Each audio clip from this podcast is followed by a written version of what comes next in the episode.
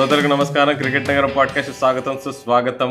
So ఇది మా మొట్టమొదటి T twenty World Cup edition so అసలు T twenty World Cup last ఎప్పుడైంది అని నాకైతే గుర్తు కూడా లేదు. Almost Carlos Brathwaite remember the name అన్నప్పుడు ఎప్పుడో five and half years back అంట అది. అది ఏదో మొన్ననే అయినట్టు అనిపిస్తుంది కానీ బట్ uh, అంటే ఇది ఒక వియర్డ్ సైకిల్ మామూలుగా నాలుగేళ్ళకి ఒకసారి వరల్డ్ కప్లో ఆడతారు ఏ ఫార్మాట్లో అయినా. టీ ట్వంటీ వరల్డ్ కప్లో అయితే ఒకప్పుడు two thousand nine two thousand ten అయితే ఒకే సంవత్సరం రెండు ఆడారు. బట్ ఈ ఫైవ్ అండ్ హాఫ్ ఇయర్స్ తర్వాత చూసుకుంటే టీ ట్వంటీ క్రికెట్ అసలు చాలా మారిపోయింది సార్. టూ థౌజండ్ సిక్స్టీన్లో అసలు టీమ్ స్ట్రాటజీ కానీ టీమ్ బిల్డింగ్ కానీ అప్పుడు ఉన్న డొమెస్టిక్ లీగ్స్ కానీ ఇప్పుడు చూస్తే అసలు కంప్లీట్లీ డిఫరెంట్ ఉంది పిక్చర్.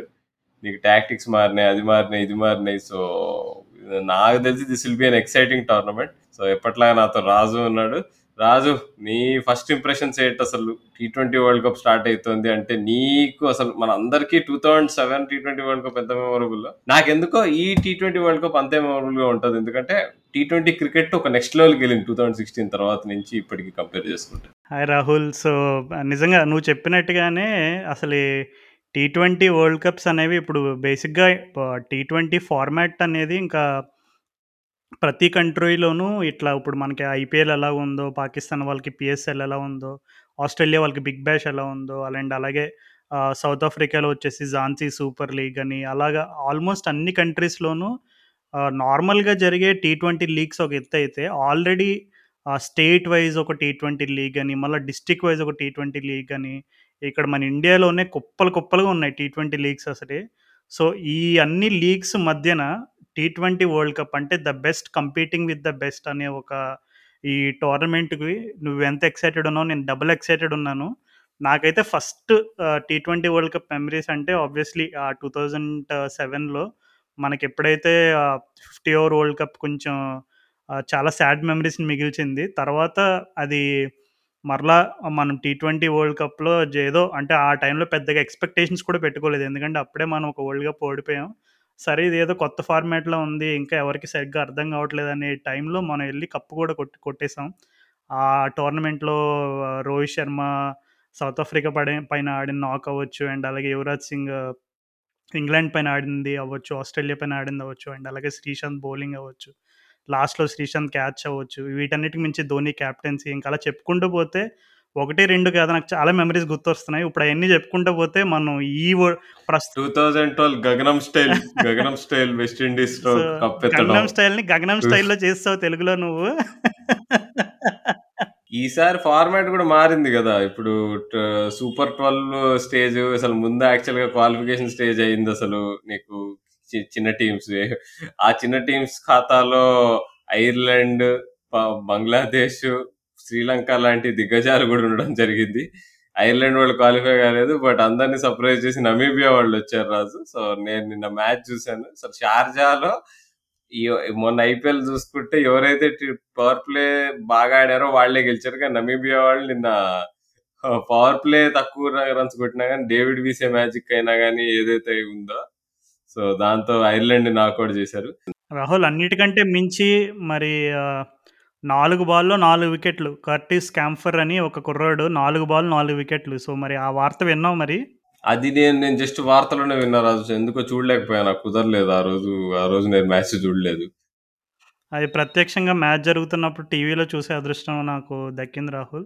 సో నిజంగా అంటే నాలుగు బాల్ నాలుగు వికెట్లు అప్పట్లో మనం మలింగా తీసినప్పుడు చెప్పుకున్నాం. మరలా తర్వాత వరల్డ్ కప్స్లో జరిగితే అది ఎందుకో ఇట్లాంటి ఫీట్స్ అన్నీ కూడా హ్యాట్రిక్స్ అయినా లేదంటే ఏదైనా ఒక స్పెషల్ మూమెంట్స్ ఏదైనా సరే ఇప్పుడు అప్పట్లో యువరాజ్ సింగ్ కొట్టిన సిక్స్ సిక్సెస్ అయినా వరల్డ్ కప్స్లో జరిగితే అది ఇంకా ఎందుకో చాలా స్పెషల్గా చాలా మెమరబుల్గా ఉంటాయి నా feeling and of course players కూడా అంతే మెమరబుల్గా ఉంటుంది. కానీ నాకున్న బిగ్గెస్ట్ నాకు వచ్చిన బిగ్గెస్ట్ షాక్ ఏంటంటే అసలు ఈ క్వాలిఫైయర్స్ దాంట్లో.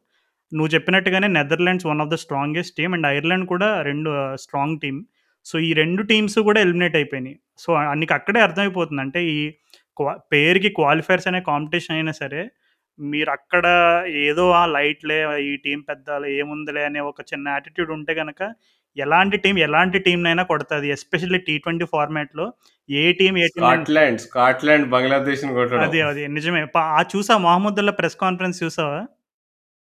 హైలైట్ ఉండే అది మేము అనుకున్నా రాజు అయ్యో అది నిజంగా జరిగింది. రాహుల్ మన నాగు వాసిరెడ్డి గారు కూడా ట్విట్టర్‌లో రీషే షేర్ చేశారు. So, let's get to the business ఇగ. సో, గ్రూప్ 1, గ్రూప్ 2 రెండున్నాయి. సో, గ్రూప్ 1 వచ్చేసి ఎన్ని ఏ టీమ్‌లున్నాయి రాజు? సో, గ్రూప్ 1లో వచ్చేసి రాహుల్ మనకి క్వాలిఫైయర్స్ నుంచి ఆహ్, బంగ్లాదేశ్ అండ్ అలాగే Sri Lanka 2 ah, qualify అయినియి. So, Bangladesh, Sri Lanka, England, Australia, South Africa and West Indies. మరి గ్రూప్ టూలో ఏ ఏ టీమ్స్ ఉన్నాయి? Group two Scotland, India, Namibia, Pakistan, New Zealand, Afghanistan. అసలు ఈ రెండు గ్రూపులను చూసుకుంటే గ్రూప్ వన్ మరీ అరాచకంగా ఉంది కదా రాజు అసలు. అసలు బంగ్లాదేశ్ ఈ కండిషన్స్లో బాగా ఆడుతుంది. ఇంగ్లాండ్ వాళ్ళు defending 50 over world champions. Sri Lanka ఈ స్లో పిచ్చెస్ పైన బాగా ఆడుతుంది ఇంకా వాళ్ళకి టీ20 స్పెషలిస్ట్ ఉన్నారు. ఆస్ట్రేలియా ఇది Australia. South Africa dark horse అంటాను నేను. ఇంకా వెస్టిండీస్ గురించి ఎవరైనా ఇంకా కొత్త ఇంట్రడక్షన్ ఇవ్వనక్కర్లే, ఏం చెప్పనక్కర్లే.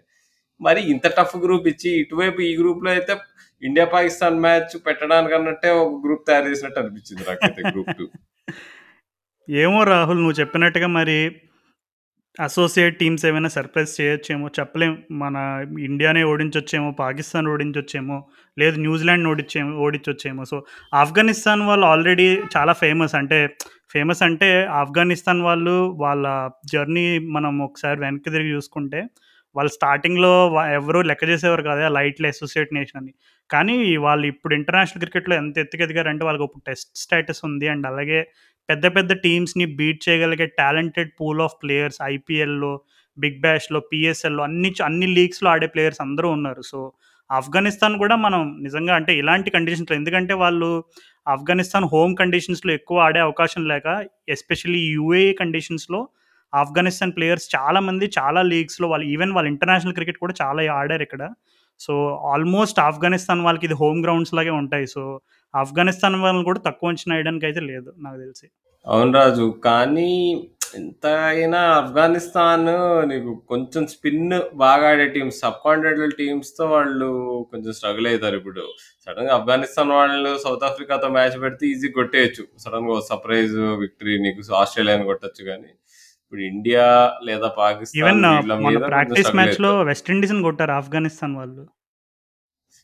వెస్టిండీస్ని కొడతారు. ఇప్పుడు last time two thousand sixteen world కప్‌లో కూడా వెస్టిండీస్ వాళ్ళు ఛాంపియన్స్ అయినా గాని ఆఫ్ఘనిస్తాన్‌తో ఓడిపోతారు వాళ్ళు గ్రూప్ మ్యాచ్.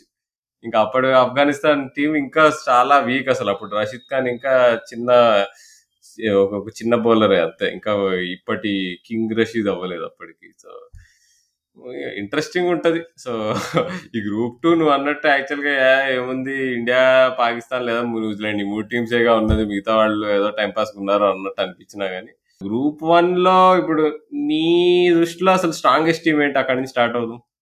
గ్రూప్ 1లో అంటే ఒక్కటి రాహుల్ సింపుల్ విషయం ఏంటంటే ఆస్ట్రేలియాని వరల్డ్ ఈవెంట్స్‌లో ఎప్పుడు కూడా డిస్కౌంట్ చేయలేం. ఈవెన్ వాళ్ళు ఒక సెకండ్ స్ట్రింగ్ టీంతో వచ్చినా సరే ఆస్ట్రేలియాకు ఉన్న రిచ్ స్పోర్టింగ్ కల్చర్‌తో చూసుకుంటే వాళ్ళు ఎందుకంటే మనం వరల్డ్ ఈవెంట్స్‌లో ఆడినప్పుడు అన్నిటికంటే ఉండాల్సిన one of the most important things ఏంటంటే how to handle pressure and how to you know చా ఆ పర్టికులర్ సిచ్యువేషన్లో ఉన్నప్పుడు నువ్వు ప్రెషర్ ఫీల్ అవ్వకుండా ఎట్లా హ్యాండిల్ చేస్తావు? అంటే ఇప్పుడు ఈరోజు for example Australia, South Africa first match ఉంది. సో, మనం ఆ- మ్యాచ్ జరిగే ముందు ఆ జరిగిన ఫార్మాలిటీస్ ఉంటాయి కదా! నేషనల్ యాంథమ్స్ అని అండ్ అలాగే మిగిలిన ఫార్మాలిటీస్ ఇవన్నీ చూసినప్పుడు నీకు క్లియర్‌గా అర్థమైపోతుంది. అంటే ప్లేయర్స్‌లో ఒక రకమైనటువంటి నర్వస్ ఎనర్జీ ఉంటుంది ఎప్పుడు కూడా. ఎస్పెషల్లీ వరల్డ్ ఈవెంట్స్ అంటే. సో, ఆస్ట్రేలియా వాళ్ళు ఏంటంటే ఇందులో సిద్ధహస్తులు వాళ్ళు. అంటే ప్రెషర్‌ని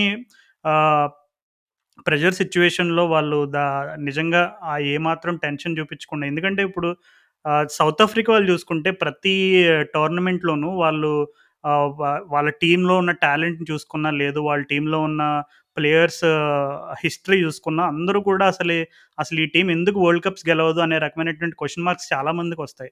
కానీ ప్రెషర్ మూమెంట్స్‌లో చోక్ అయిపోతారు చాలా సార్లు. సౌత్ ఆఫ్రికా టీంతో పాటు ఇంకా కొన్ని టీమ్స్ కూడా చెప్పుకోవచ్చు మనం. కానీ ఆస్ట్రేలియా వాళ్ళు ఏంటంటే వాళ్ళు టీంలో ఏదన్నా కొంచెం అటు ఇటు కొన్ని విషయాల్లో వాళ్ళకి వీక్‌నెస్‌లు ఉన్నా సరే వరల్డ్ ఈవెంట్స్‌లో మాత్రం they will bring their game అనమాట.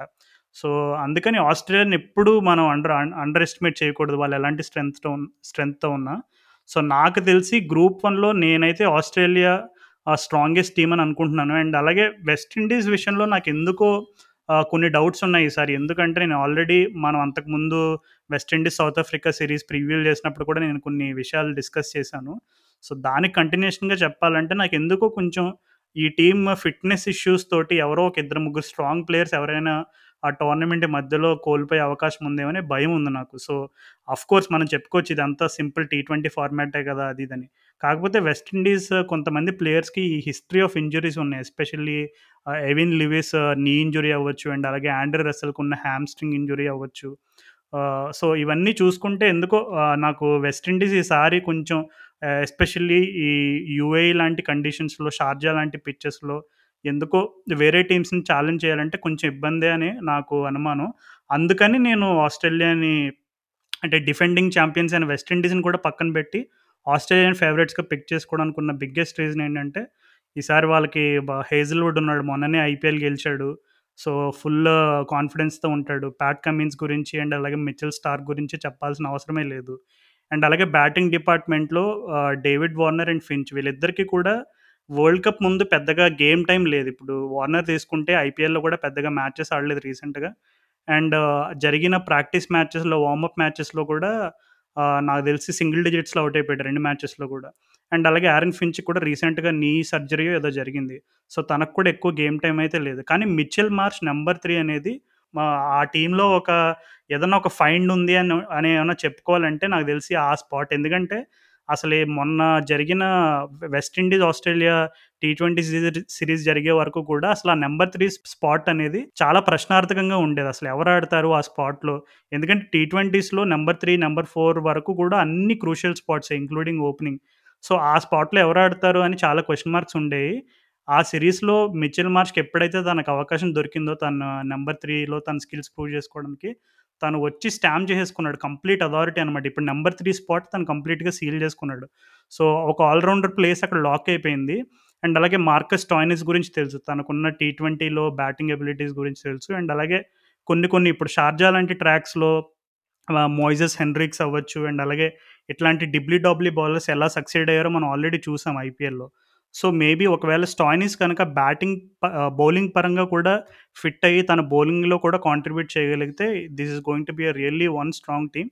And అలాగే స్టార్క్ బౌలింగ్ స్టార్టింగ్‌లో స్వింగ్ దొరికితే ఆ స్వింగ్‌తో ఎలా ఏం చేయగలడో మనకు తెలుసు. అండ్ అలాగే డెత్ బౌలింగ్‌లో స్టార్క్ ఇప్పుడు ఈరోజు జరిగిన మ్యాచ్‌లో ఎడెన్ మాక్రమ్ తను సెటప్ చేసిన విధానం నాకు అసలు నిజంగా ఎందుకు స్టార్క్‌ని స్టిల్ మనం ఇప్పుడు టెస్ట్ క్రికెట్‌లో అది కొంచెం ఆఫ్ కలర్ అయినా సరే, ఇంకా లిమిటెడ్ ఓవర్స్‌లో మిచెల్ స్టార్క్ ఈ still one of the most dangerous bowlers. So, ఇలాగా ఆస్ట్రేలియా టీంలో ఎక్కడ చూసుకున్నా సరే టాలెంట్‌కి కొదువు లేదు. అండ్ అలాగే బిగ్ మ్యాచ్ ఆడిన ప్లేయర్స్ ఉన్నారు. వరల్డ్ కప్ ఫైనల్ ఆడిన ప్లేయర్స్ ఉన్నారు. అండ్ అలాగే ఒకవేళ టీంలో ఒకవేళ బ్యాటింగ్‌లో గందరగోళం జరిగినా సరే ఎందుకంటే షార్జా అండ్ అలాగే కొన్ని కొన్ని ఈ యూఏఈలో, అబుదాబిలో అవ్వచ్చు. అలాంటి అలాగే దుబాయ్‌లో అప్పుడప్పుడు కొన్ని స్లో ట్రాక్స్ మీద ఆడే అవకాశం ఉంటుంది మేబీ 120లు, 130లు కొట్టడమే గగనం అనే ట్రాక్స్ ఉంటాయి. సో, అట్లాంటి పిచ్చెస్లో స్టీవ్ స్మిత్ చాలా క్రూషియల్ రోల్ ప్లే చేస్తాడు ఆ మిడిల్ ఆర్డర్‌లో. ఎందుకంటే స్టీవ్ స్మిత్ దగ్గర స్పిన్‌ని హ్యాండిల్ చేయగలిగినంటే పుష్కలంగా టాలెంట్ ఉంది. అండ్ ఆల్రెడీ తను ఇండియాలో జరిగిన పూణె టెస్ట్ మ్యాచ్‌లో తన ఫుల్ ఎగ్జిబిషన్ చూపించాడు తన స్పిన్ బౌలింగ్ పైన. సో, ఇండియాలో జడేజా, అశ్విన్ లాంటి ఇంత అద్భుతమైన బౌలర్లు ఎదుర్కొని తను అలా handle చేయగలిగాడంటే definitely he's going to be crucial part in that middle order as well. And అలాగే Ashton Agar and Adam Zampa ఇద్దరు స్పిన్నర్స్. సో, యాగర్ సంగతి పక్కన పెట్టేస్తే Zampa he's one of the most improved bowlers in in the white ball format recently. ఎందుకంటే తను రీసెంట్‌గా నాకు తెలిసి కేన్ విలియమ్సన్‌ను లెగ్ స్పిన్‌కి యాడమ్ జాంపాక్ ఔట్ అయిన సార్లు ఎవ్వరికి ఔట్ అవ్వలేదు అసలు. అంటే కేన్ విలియమ్సన్ క్లాస్ గురించి అందరికీ తెలుసు. సో, తనని అయినా సరే జాంపా సెటప్ చేయగలుగుతున్నాడంటే ఈ పర్టికులర్ పర్టిక్యులర్ ఎగ్జాంపుల్ ఎందుకు చెప్పానంటే జాంపా ఎప్పుడు కూడా తను వేసే లెగ్ బ్రేక్స్ చాలామంది వేరియేషన్స్ ఎక్కువ యూజ్ చేస్తారు గూగుల్స్ ఇవన్నీ. కానీ జాంపా ఎప్పుడు కూడా నీట్ తన వేరియేషన్స్‌ని చాలా పొదుపుగా వాడతాడు. అండ్ బ్యాట్స్‌మెన్‌ని సెటప్ చేయడంలో కూడా మంచి దిట్ట అనమాట. అంటే చాలామంది జాంపాని తక్కువ అంచనా ఏస్తారు గానీ నాకెందుకో ఈ కండిషన్స్‌లో జాంపా బ ఆహ్, బానే సక్సీడ్ అవుతాడనే ఒక ఫీలింగ్ ఉంది. సో, ఈ ఐ ఫ్యాక్టర్స్ అన్నీ కన్సిడర్ చేసుకొని ఆస్ట్రేలియాని I am picking as one of the hot favourites. ఇంకా 'బిగ్ షో' 'మాక్స్‌వెల్' మర్చిపోయావు. మాక్స్‌వెల్ గురించి మనం చెప్పాల్సిన అవసరమే లేదు. ఎందుకంటే ఆల్రెడీ ఐపీఎల్‌లో చూపించాడు. సో, మాక్స్‌వెల్ గురించి మళ్ళా చెప్పామంటే మనం అనవసరంగా ఏదేమంటారు దిష్టి పెడుతున్నట్టు అంటారు కదా సో, అలాగా మనం నిజంగా రాదు. అంటే ఆస్ట్రేలియా ఎవరు పట్టించుకోవట్లేదు టోర్నమెంట్లో కానీ వాళ్ళ పేపర్లో వాళ్ళ టీం టీమ్ ఎట్లుందని చూస్తే అసలు నిజంగా అంటే ఇంత టాలెంటెడ్ స్క్వాడ్ ఉంది. వీళ్ళని అసలు టోర్నమెంట్ ఫేవరెట్ ఎందుకు పిక్ చేయట్లే అన్నట్టు అనిపిస్తుంది. నా దృష్టిలో వీళ్ళు డార్క్ హార్సెస్. ఎవరు పట్టించుకోవట్లే. కానీ అటు ఇటు చేసి టాప్ 4కి వస్తారేమో. టాప్ ఫోర్కి వస్తే మాత్రం ఆస్ట్రేలియా లాంటి టీమ్ వాళ్ళు వాళ్ళు ఆపడం కష్టం. ఒకటి టాప్ ఫోర్కి వచ్చి రావాలంటే వీళ్ళు చాలా కష్టపడాలి. ఎందుకంటే గ్రూప్ వన్ చాలా టైట్ ఉంది. నీకు బాగా ఆడితే తప్ప ఆ గ్రూప్ నుంచి బయటపడరు. నాకు తెలిసి if Australia go to top four then ఇక వేరే టీమ్స్ అందరూ భయపడాల్సిందే. వాళ్ళ లక్‌తో అయితే పోలేదు సో, రాహుల్ ఇప్పుడు టీం గురించి మనం బాగా డిస్కస్ చేసాం. సో, నా ప్రిడిక్షన్ ఏంటంటే నాకు ఎందుకు ఆస్ట్రేలియా వాళ్ళు ఈ టీ20 వరల్డ్ కప్ ఫైనల్‌లో ఉంటారని అనుకుంటున్నా. సో, నీ ప్రిడిక్షన్ ఏంటి? ఆస్ట్రేలియా వాళ్ళు ఎక్కడ ఫినిష్ అవుతారని నీకనిపిస్తుంది ఈ టోర్నమెంట్‌లో? సో, నా దృష్టిలో అంటే వాళ్ళు ఒకవేళ ట గ్రూప్ స్టేజ్ బయటికొచ్చారంటే వాళ్ళే ఛాంపియన్స్. అది నేను ఫిక్స్ అయ్యా.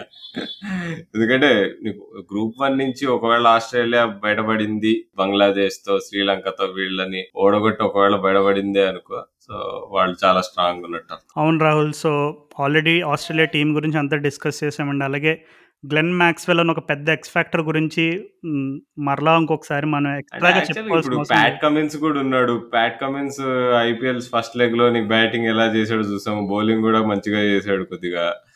యాక్చువల్‌గా నీకు పేపర్ మీద చూస్తే చాలా స్ట్రాంగ్ టీమ్ రాజు. ఇది హేజల్‌వుడ్ మంచి ఎక్స్‌పీరియన్స్‌డ్ ఇప్పుడు సెకండ్ లెగ్ మొత్తం బాగా చేసాడు. ఎస్పెషల్లీ ఐపీఎల్ ఎండింగ్ స్టేజెస్‌లో.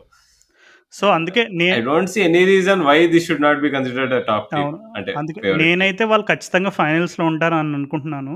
సో, ఫైనల్స్‌లో వచ్చే టీంని బట్టి ఇంకా వాళ్ళ ఛాన్సెస్ అనేవి మనం అప్పుడు మాట్లాడుకోవచ్చు. సో, ఇప్పటివరకు మనం ఆస్ట్రేలియా గురించి చెప్పుకున్నాం. సో, ఆస్ట్రేలియా పక్కనే ఉండే ఇంకొక యాంటీ పోడియన్ నేషన్ అయిన న్యూజిలాండ్ గురించి మాట్లాడుకుందాం ఇప్పుడు. సో, న్యూజిలాండ్ మరి గ్రూప్ టూలో ఉంది. సో, మరి న్యూజిలాండ్ ఛాన్సెస్ గురించి ఏమంటావు మరి? న్యూజిలాండ్ నాకు తెలిసి వాళ్ళు క్వాలిఫై అవ్వరు. అవుతే కానీ ఒకవేళ సెమీఫైనల్‌కి వెళ్ళినా కానీ వాళ్ళు అయితే వెళ్ళరు ఎందుకంటే వాళ్ళ స్క్వాడ్ కాంపోజిషన్ చాలా రాంగ్‌గా ఉంది.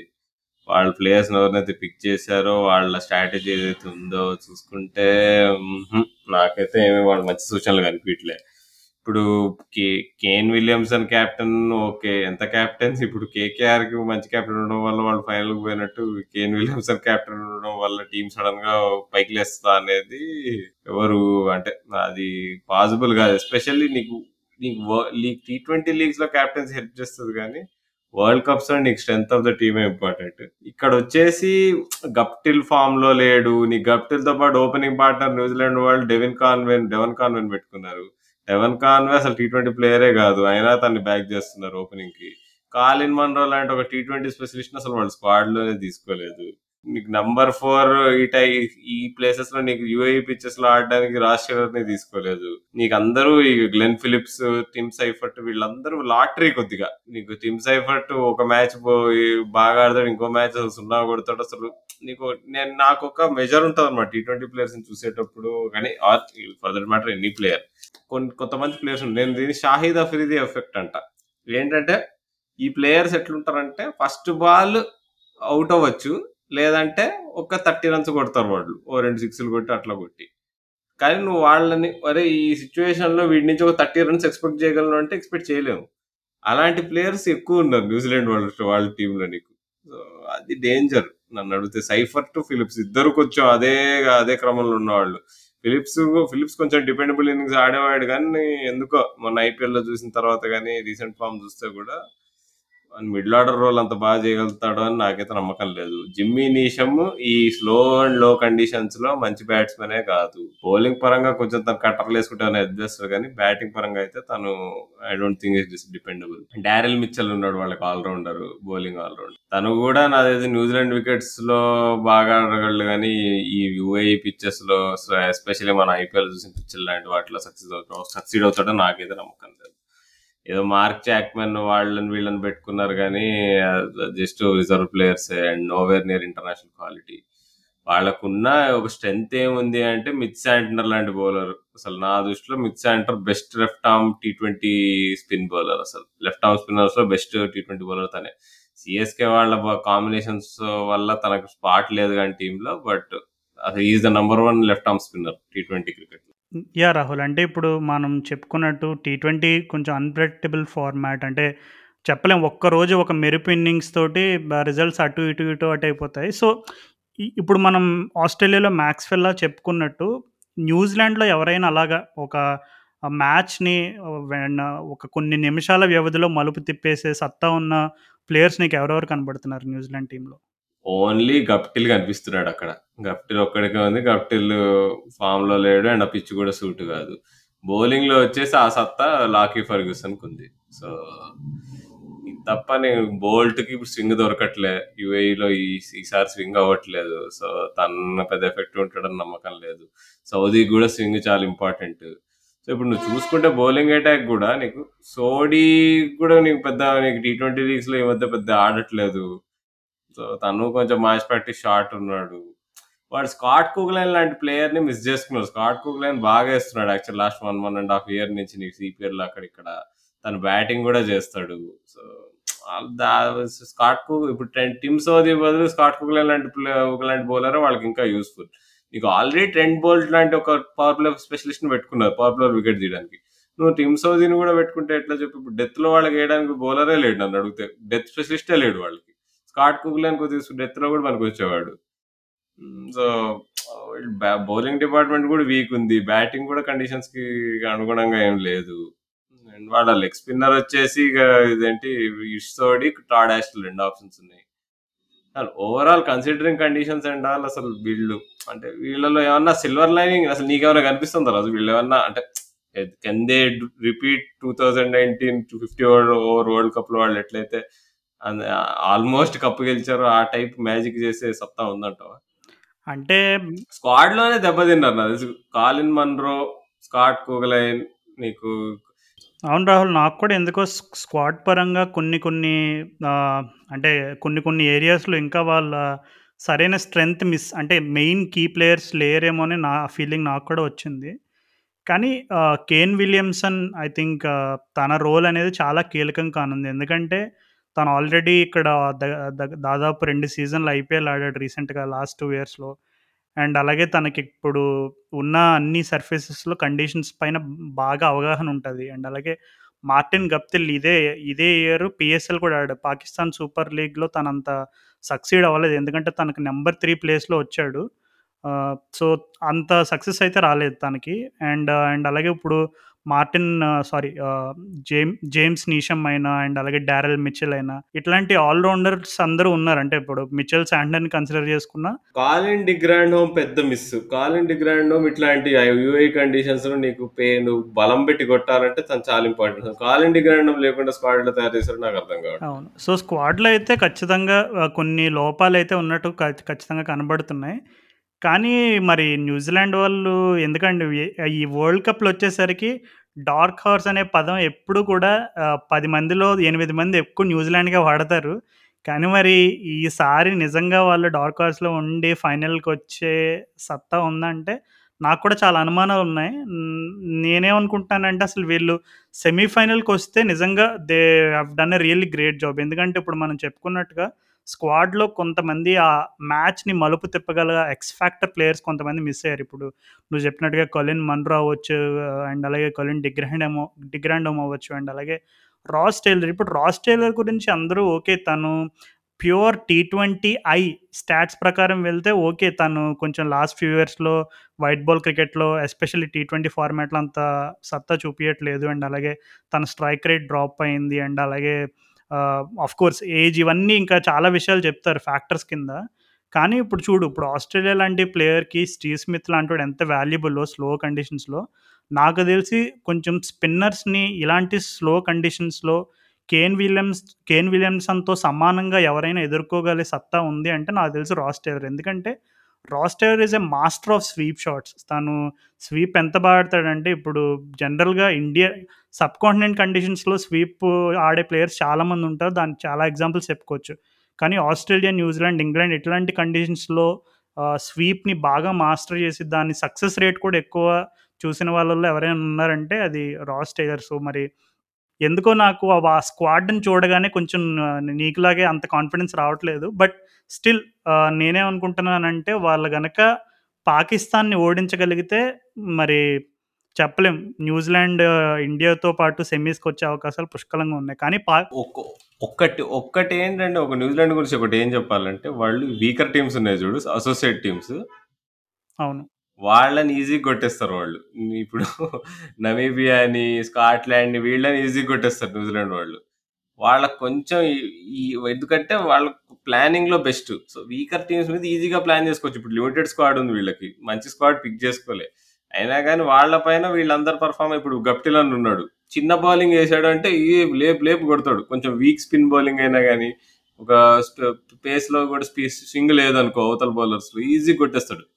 సో, నీకు న్యూజిలాండ్ స్ట్రెంత్ ఏంటంటే వాళ్ళు అసోసియేట్ టీమ్స్‌తో వీకర్ టీమ్స్ ఆఫ్ఘనిస్తాన్‌తో కూడా వాళ్ళు ఓడిపోరు. అది నేను రాసిస్తా.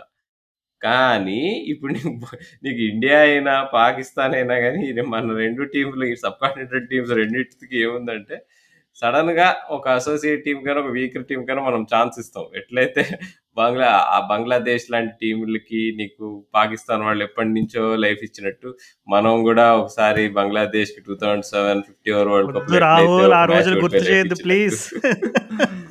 సో, ఆ మిస్టేక్ న్యూజిలాండ్ వాళ్ళు చేయరు. సో, న్యూజిలాండ్ వాళ్ళకి ఆ అడ్వాంటేజ్ ఉంది. వాళ్ళు టాప్ 4 పోవడానికి. వాళ్ళు టాప్ 4 పోయినా గాని వాళ్ళు ఫైనల్‌కైతే వెళ్ళరు న్యూజిలాండ్ వాళ్ళు. అదైతే నేను నా ప్రిడిక్షన్. అవును. కానీ నిజంగా వాళ్ళు ఫైనల్ నిజంగా వాళ్ళు ఫ ఫైనల్‌కెళ్తే ఇంకా వాళ్ళు కప్పు గెలిచినంతతో సమానం అని చెప్పుకోవచ్చా మరి? ఒకవేళ వాళ్ళు ఫైనల్‌కెళ్తే? అంతే మరి. ఈ ఇంత ఇంత లిమిటెడ్ స్క్వాడ్‌తో ఈ కండిషన్స్‌లో అంటే వాళ్ళు అంటే ఇప్పుడు వాళ్ళకి ఫైనల్‌కెళ్ళాలంటే వాళ్ళకి అన్నీ అనుకూలించాలి. ఎట్లా అంటే ప్రతి మ్యాచ్‌లో ప్రతి పిచ్ వాళ్ళకి ఈ కేన్ విలియమ్సన్ ఆడతాడు చూడు. నీకు 140 పిచ్ ఏసుకొని నీకు తనే ఒక 50 కొట్టి మెల్లిగా తీసుకెళ్ళి స్కోర్ ఒక పార్క్ టోటల్ తీసుకెళ్ళి డిఫెండ్ చేస్తాడు చూడు సన్ రైజర్స్ స్టైల్‌లో. అన్ని పిచెస్ అట్లున్నాయనుకో వీళ్ళు సక్సెస్ అయితారు. సో, మరి చూద్దాం మరి కేన్ విలియమ్సన్ బాహుబలి పాత్ర పోషిస్తాడా? లేదంటే వాళ్ళ టీమ్‌లో ప్లేయర్సే కట్టప్పల కింద మారిపోతారో చూద్దాం మరి. యాహ్! సో, మరి ఇంకా ఇంకో టీమ్ గురించి మాట్లాడుకుందాం రాజు మరి. సౌత్ ఆఫ్రికా ఏంటి మరి ఇది సోకర్స్ అంటావా? ఏంటంటావు? అసలు వాళ్ళ స్క్వాడ్ జూ చూస్తే పాప్ ఫాఫ్ డు ప్లెసీ లేడు. మొన్న ఓ ఐపీఎల్‌లో ఆల్మోస్ట్ ఆరెంజ్ క్యాప్ కొట్టాడు.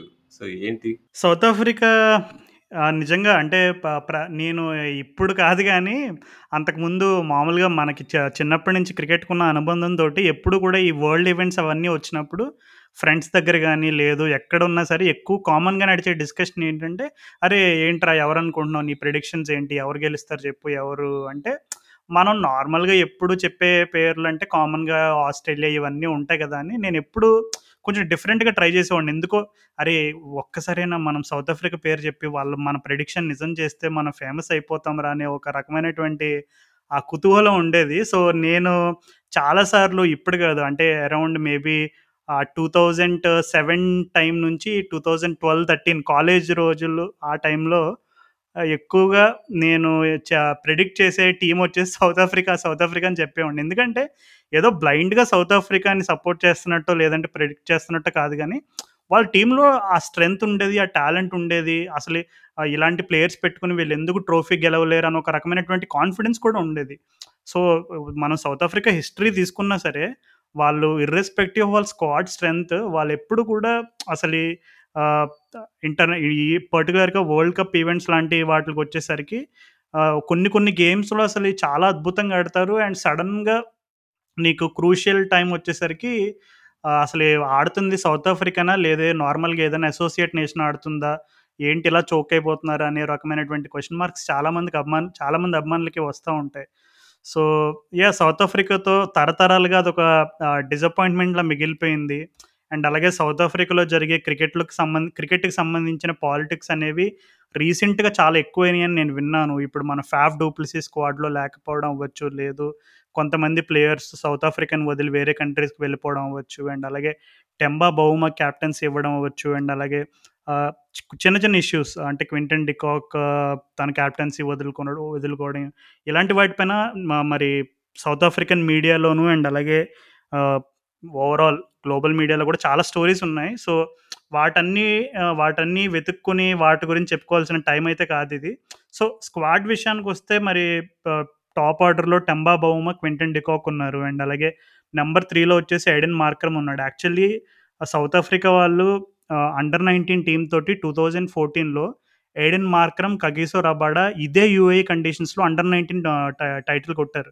కానీ అది ఎప్పుడో అంటే ఆ టైంలో మనం చూసిన రబాడ ఆ టైంలో ఉండే మార్కరము ఇప్పుడు కంపేర్ చేసుకుంటే డెఫినెట్లీ వాళ్ళు ఇంటర్నేషనల్ సర్క్యూట్‌లో రబాడ అయితే ఒక వెలుగు వెలిగాడు. కానీ తన ఇప్పుడు రీసెంట్‌గా లాస్ట్ ఇప్పుడు ఈ ఐపీఎల్ చూసుకున్నా సరే ఎందుకంటే మొన్న జరిగిన ఐపీఎల్‌లో కన్సీడ్ చేసిన సిక్సెస్ రబాడా ఎప్పుడు కూడా ఎయిటీ ట్వంటీ టోర్నమెంట్‌లో కూడా కన్సీడ్ చేయలేదు. అండ్ అలాగే ఇంకా ఆండ్రిక్ నోకియా లాంటి ఒక అద్భుతమైన బౌలర్ ఉన్నాడు. ఇప్పుడు న్యూజిలాండ్‌కి ఎలా లాకీ ఫర్గ్సన్ అని చెప్పుకున్నాము. నోకియా తను మాత్రం తను రబాడా కంటే తను ఒక స్టెప్ ముందున్నాడని చెప్పుకోవచ్చు. In terms of form just by current form తీసుకుంటే రబాడా కంటే నోకియాని ఎక్కువగా రేట్ చేస్తాను నేను. అండ్ అలాగే టీంలో ఇంకా కీ ప్లేయర్స్ ఎవరున్నారని చూసుకుంటే రాసీ వాండర్‌డుసెన్ ఉన్నాడు నెంబర్ ఫోర్లో సో, నెంబర్ త్రీలో మార్కరం గురించి ఆల్రెడీ తన తనకున్న టాలెంట్ గురించి అందరికీ తెలిసిన విషయమే. రాసీ వ్యాండర్డూసన్ కూడా తను సౌత్ ఆఫ్రికాకి లిమిటెడ్ ఓవర్స్‌లో ఆల్మోస్ట్ ఆ మిడిల్ ఆర్డర్‌లో చాలా కీలకంగా ఉన్నాడు లాస్ట్ ఫ్యూ ఇయర్స్‌గా. అండ్ వాండర్‌డుసెన్ అలాగే రీసెంట్‌గా వార్మప్ మ్యాచెస్‌లో పాకిస్తాన్ పైన సెంచరీ కొట్టి లాస్ట్ రెండు ఓవర్‌లో దాదాపు 30 రన్‌లు ఎన్నో కొట్టాలంటే ఆ టైంలో గెలిపిస్తాడు. సో, రాసీ వాండర్‌డుసెన్ స్థానం అండ్ అలాగే Quinton de Kock number one and number four ఈ రెండు ప్లేసెస్ చాలా కీలకం బ్యాటింగ్ డిపార్ట్‌మెంట్‌లో. ఎందుకంటే బౌమా అండ్ మార్క్రమ్ వీళ్ళు ఎలాంటి ప్లేయర్స్ అంటే నీకు స్ట్రైక్ రొటేట్ చేసి, ఇన్నింగ్స్ బిల్డ్ చేసి కొంచెం విలియమ్సన్ తరహాలో ఆడగలిగే పొటెన్షియల్ ఉన్న ప్లేయర్స్ ఇద్దరు కూడా బౌమా అండ్ మార్క్రమ్ మార్కరమ్ దగ్గర ఆ 4, 6 కొట్టి స్లాగ్ చేసే ఆ ఇది కూడా ఉంది కానీ అండ్ అలాగే number 4లో Rassie van der Dussen and అలాగే నెంబర్ వన్లో క్వింటన్ డికాక్ వాళ్ళిద్దరూ బ్యాటింగ్ డిపార్ట్‌మెంట్‌లో పెద్దన్న పాత్ర పోషించాలి. అండ్ అలాగే బౌలింగ్ డిపార్ట్మెంట్కి వచ్చేసరికి ఆబ్వియస్లీ కగిసో రబాడా అండ్ నోకే అండ్ అలాగే స్పిన్ డిపార్ట్‌మెంట్‌లో వచ్చేసి తబ్రే షమ్సీ. తను ఆల్రెడీ తన గురించి ఆల్రెడీ మనం వెస్టిండీస్ సౌత్ ఆఫ్రికా సిరీస్‌లో చాలా చెప్పుకున్నాం తన గురించి. తను ఎలా అయితే ఎక్కువ వెస్టిండీస్ లెఫ్ట్ హ్యాండర్స్‌ని ఎంత దారుణంగా ఇబ్బంది పెట్టాడు ఆ సిరీస్‌లో. సో, ఈ కండిషన్స్‌లో ఖచ్చితంగా తనకు అసిస్టెన్స్ అయితే ఉంటుంది కానీ మరి అదే తరహాలో సక్సీడ్ అవుతాడా అనేది మరి కొంచెం ప్రశ్నార్థకం. ఎందుకంటే అక్కడంటే తనకు వెస్టిండీస్ సిరీస్‌లో ఎక్కువగా తన మ్యాచప్స్‌కి అనుకూలంగా ఎక్కువ మంది లెఫ్ట్ హ్యాండర్స్‌కి వేసి తన సక్సెస్ రేట్ సాధించాడు. కానీ ఇక్కడ ఏంటంటే మిక్స్ అండ్ మ్యాచ్. ఇప్పుడు కొన్ని టీమ్స్‌లో తను ఎక్స్‌పెక్ట్ చేసినట్టు అందరూ లెఫ్ట్, రైట్ కాంబినేషన్స్ ఉంటాయి. కొన్ని టీమ్స్‌లో heavy top heavy right handed ఉంటారు. సో, ఇలా ఈ మ్యాచప్స్‌నన్నీ అండ్ అలాగే ఎస్పెషల్లీ సబ్ కాంటినెంట్ ప్లేయర్స్ అందరూ కూడా స్పిన్‌ని బాగా ఆడగలే పొటెన్షియల్ ఉంటుంది కానీ యాక్చువల్లీ ఇప్పుడు సౌత్ ఆఫ్రికా మనం నెక్స్ట్ స్టేజ్‌కి రావాలన్నా సరే నాకు తెలిసి వాళ్ళ స్పిన్ ట్విన్స్ అయిన Keshav Maharaj and Tabraiz Shamsi వీళ్ళిద్దరూ కూడా కొంచెం కీ రోల్ పోషించాలి. ఎందుకంటే నోకియా, రబాడా దగ్గర నుండి ఖచ్చితంగా వాళ్ళ దగ్గర నుంచి ఎంత కాదనుకున్న ఎంతో కొంత కంట్రోల్ అయితే లభిస్తుంది బౌలింగ్ డిపార్ట్‌మెంట్‌లో. అట్‌లీస్ట్ వికెట్లు తీయకపోయినా రన్స్‌ని అదుపు చేయగలిగినటువంటి ఎక్స్‌పీరియన్స్ ఉంది. అండ్ అలాగే ఇద్దరు కూడా చాలా ఈ యూఏ కండిషన్స్‌లో లాస్ట్ టూ ఇయర్స్‌లో చాలా క్రికెట్ ఆడారు. వాళ్ళిద్దరు పేసర్స్ కూడా. సో, స్పిన్ తర్ స్పిన్ తరపు నుండి కేశవ్ మహారాజ్ అండ్ షంసీ కనుక కొంచెం కంట్రోల్ ప్రొవైడ్ చేసి మిడిల్ ఓవర్స్‌లో వికెట్లు తీయగలిగితే ఖచ్చితంగా సౌత్ ఆఫ్రికా వాళ్ళు మరి నెక్స్ట్ స్టేజ్‌కి వెళ్ళే అవకాశం అయితే ఉంది. కానీ మరి ఆల్ రౌండర్ స్పాట్‌లో వచ్చేసి డ్వెయిన్ ప్రిటోరియస్ అండ్ అలాగే వియాన్ ముల్డర్ ఉన్నారు. So, Wiaan Mulder and Pretorius Mulder ఏంటంటే మోస్ట్ మోస్ట్‌లీ తనకి నన్ను అడిగితే తన ఎక్కువ more of a batting all rounder నేను అనుకుంటా. Pretorius more of a bowling all rounder నేను అనుకుంటా. సో, మరి వాళ్ళిద్దరిలో ఇప్పుడు ప్రస్తుతం అయితే ఫస్ట్ మ్యాచ్‌లో ప్రిటోరియస్‌ని పిక్ చేసుకున్నారు. సో, బ్యాటింగ్‌లో అయితే అంతగా క్లిక్ అవ్వలేదు గానీ బౌలింగ్ ఇప్పటివరకైతే కొంచెం కంట్రోల్డ్‌గా వేసినట్టు కనబడుతుంది. సో, మరి ముందున్న మ్యాచెస్‌లో మేబీ ముల్లర్‌కి ఛాన్స్ ఇస్తారేమో తెలీదు. సో, ఒక రకంగా చూసుకుంటే స్క్వాడ్‌లో పర్వాలేదు. అంటే ఇప్పుడు మరీ న్యూజిలాండ్ లాగా దారుణంగా కొంచెం అంటే hit and miss type of player yeah! T20 specialists ఉన్నారు. టీ20 స్పెషలిస్ట్స్ బానే కనిపిస్తున్నారు. అవును రాహుల్. అదే టీ20 స్పెలిస్ట్ స్పెషలిస్ట్స్ అయితే ఉన్నారు. కానీ యాజ్ ఏ యూనిట్‌గా క్లిక్ అవుతారా? ఇప్పుడు ఎందుకంటే ఇప్పుడు సే ఫర్ ఎగ్జాంపుల్ డికాక్‌కి ఒకడు if de Kock has a bad day, if Anderson has a bad day like today ఇప్పుడు ఆస్ట్రేలియా పైన వాళ్ళిద్దరూ కూడా త్వరగా అవుట్ అయిపోయారు. దాదాపు నాలుగు ఓవర్‌లోపు ఇద్దరు అవుట్ అయిపోయారు. సో, ఇలాంటి పరిస్థితుల్లో వాళ్ళని గట్టెక్కించి కొంచెం కాంపిటేటివ్ స్కోర్ ఇచ్చి అండ్ అలాగే బౌలింగ్ డిపార్ట్‌మెంట్‌లో ఒకవేళ ఏ రబాడాకు, నోకియాకు ఆఫ్ డే అయితే ఈ బ్యాకప్ ఉండే ప్లేయర్స్ ఎవరైతే ఉన్నారంటే స్పిన్నర్స్ అవ్వచ్చు అండ్ అలాగే ప్రిటోరియస్ అవ్వచ్చు. ఇంకా వేరే వాళ్ళు అవ్వచ్చు. అండ్ అలాగే బ్యాటింగ్ డిపార్ట్‌మెంట్‌లో హెన్రిక్ క్లాసన్ ఉన్నాడు. డేవిడ్ మిల్లర్ వీళ్ళిద్దరూ కూడా ఫినిషర్స్. అంటే టీ ట్వంటీ స్పెషలిస్ట్‌లే మనం చెప్పుకున్నట్టు. సో, యాస్ అ యూనిట్‌గా కనుక వాళ్ళు కొంచెం బాగా క్లిక్ అయితే ఖచ్చితంగా వాళ్ళు కూడా సెమీస్‌కెళ్ళే ఛాన్స్ ఉంది. కానీ ఇప్పుడు ఎప్పుడైనా టాప్ ఆర్డర్ కొంచెం సరిగ్గా పర్ఫామ్ చేయనప్పుడు లేదు వాళ్ళ మెయిన్ బౌలర్స్ కొంచెం అండర్ ప్రెషర్ ఉన్నప్పుడు వేరే వాళ్ళు కూడా అదే తరహాలో వాళ్ళ బౌలింగ్, బ్యాటింగ్ ఉంటే గనక మరి నాకు తెలిసి గ్రూప్ స్టేజెస్‌లోనే సర్దుకోవాలని అనుకుంటున్నాను. నువ్వేమనుకుంటున్నావు? ఎందుకో నాకు తెలిసి South Africa will be competitive అనిపిస్తుంది. ఫస్ట్ మ్యాచ్ సరే వాళ్ళు ఓడిపో ఓడిపోబోతున్నారేమో మేబీ తెలియదు ఇంకా forty six runs off 40 balls ఆస్ట్రేలియాలో చేజ్ చేస్తున్నారు. Mostly Australia గెలిచేస్తుంది but it is not a team we can write off. ఎందుకంటే ఆ వెస్ట్ ఇండీస్ టీ20 సీరీస్‌లో చూసాం. అంటే వాళ్ళకి సౌత్ ఆఫ్రికాకి మంచి రేంజ్ ఉంది. ఇక రసీవ్ ఆర్వీడి అయినా కానీ రీజా హెండ్రిక్స్ లాంటి ప్లేయర్స్ అయినా కానీ నీకు వింటన్ డికాక్‌లు వీళ్ళంతా వింటన్ డికాక్ క్లిక్ ఒక మ్యాచ్ క్లిక్ అయ్యాడంటే పక్కా మ్యాచ్ గెలిచేస్తారు. ఇప్పుడు ఒక ఇంపార్టెంట్ మ్యాచ్‌లో నీకు డికాక్ ఓ 70, 80 కొట్టాడనుకో నీ క్విక్ టైంలో మ్యాచ్ అక్కడే డిసైడ్ అయిపోతుంది so and and Aiden Markram actually అందరూ అండర్ రేట్ చేస్తున్నారు టీ ట్వంటీ గేమ్స్లో. మొన్న ఐపీఎల్లో కూడా actually more then satisfactory performance Aiden Markram వీళ్ళ ప్రాబ్లం వచ్చేసి రబాడా ఫామ్ ఒక్కటే ప్రాబ్లం అది ఒకవేళ రబాడా మంచి ఫామ్లో ఉండుంటే వీళ్ళు కొంచెం అంటే టాప్ ఫోర్ వెళ్ళడానికి ఎక్కువ ఛాన్సెస్ ఉన్నాయని చెప్పేవాడి సో రబాడా ఫామ్ వీళ్ళని దింపేస్తుంది అనుకుంటున్నాను. నోకియా ఎందుకంటే ఫ్లాలెస్గా వేస్తున్నాడు ఆల్మోస్ట్ అసలు. శంషి చాలా మంచి బౌలర్ సో ఇంట్రెస్టింగ్ నేనైతే South Africa versus West Indies match మళ్ళీ ఎప్పుడైతుందో వెయిటింగ్ ఎందుకంటే ఆ సిరీస్ అసలు మామూలు ఎంటర్టైనింగ్ లేకుండే సో ఇది ఇంకో ఇంకో కాంటెస్ట్ వాళ్ళ ఈ రెండు టీమ్స్ మధ్యలో బాగుంటుంది అనుకుంటున్నాను సో ఎక్కడ ఫినిష్ అయ్యే అవకాశం ఉంది మరి సౌత్ ఆఫ్రికా వాళ్ళు నీ దృష్టిలో? I think I think they will not qualify అటు ఇటు చేసి. సో చూద్దాం మరి. అంటే నాకు కూడా మరి వాళ్ళ గ్రూప్లో వాళ్ళకి వెస్ట్ ఇండీస్ నుంచి అండ్ అలాగే బంగ్లాదేశ్ నుండి అండ్ అలాగే ఇంగ్లాండ్ నుండి అన్ని టీమ్స్ ఏ టీం చూసుకున్న ఆస్ట్రేలియా నుండి అన్ని టఫ్ కాంపిటీషన్సే ఇప్పుడు ఏవి కూడా వాళ్ళకి వాక్ ఓవర్లో చెప్పుకోలేరు నిజంగా. సో టఫ్ ఇప్పుడు వాక్ ఓవర్ కాదు అవతల టీం కూడా వాక్ ఓవర్ కాదు. సౌత్. అట్లా ఉంది. సో మరి నాకు తెలిసి మన ఇందాక న్యూజిలాండ్ ఎలా అయితే సెమీస్కి వెళ్తే నిజంగా గ్రేట్ అని అనుకుంటున్నాను. నేను same type of prediction expect చేస్తున్నాను ఇక్కడ కూడా. ఒకవేళ సౌత్ ఆఫ్రికా వాళ్ళు కనుక సెమీస్కి వెళ్తే they have done a really great job so అది మరి సౌత్ ఆఫ్రికా తరపున ప్రెడిక్షన్ అయితే సో ఇంకా వేరే టీమ్స్ ఇప్పుడు గ్రూప్ నీ గ్రూప్లో ఉన్న టీమ్స్ గురించి మనం చూసుకుంటే అసలు నిజంగా దాదాపు అన్నీ అయిపోయినట్టే. అంటే ఇండియా పాకిస్తాన్ టీమ్స్ని పక్కన పెట్టేస్తే మిగిలినవన్నీ కూడా చిన్న అసోసియేట్ ఆ టీమ్స్లా కనబడుతున్నాయి. మరి చూసుకుంటే స్కాట్లాండ్ నమీబియా న్యూజిలాండ్ గురించి ఆల్రెడీ మనం మాట్లాడుకున్నాం. సో మరి ఆఫ్ఘనిస్తాన్ ఏంటి? ఇప్పుడు మరి ఆఫ్ఘనిస్తాన్ టీం గురించి వాళ్ళ గురించి ఇందాక మనం ఆల్రెడీ బ్రీఫ్గా కొంచెం చెప్పుకున్నాం. సో ఏంటి? మరి ఆఫ్ఘనిస్తాన్ టీం నుంచి అసలు ఏం ఎక్స్పెక్ట్ చేస్తున్నాయి ఈ వరల్డ్ కప్లో నువ్వు?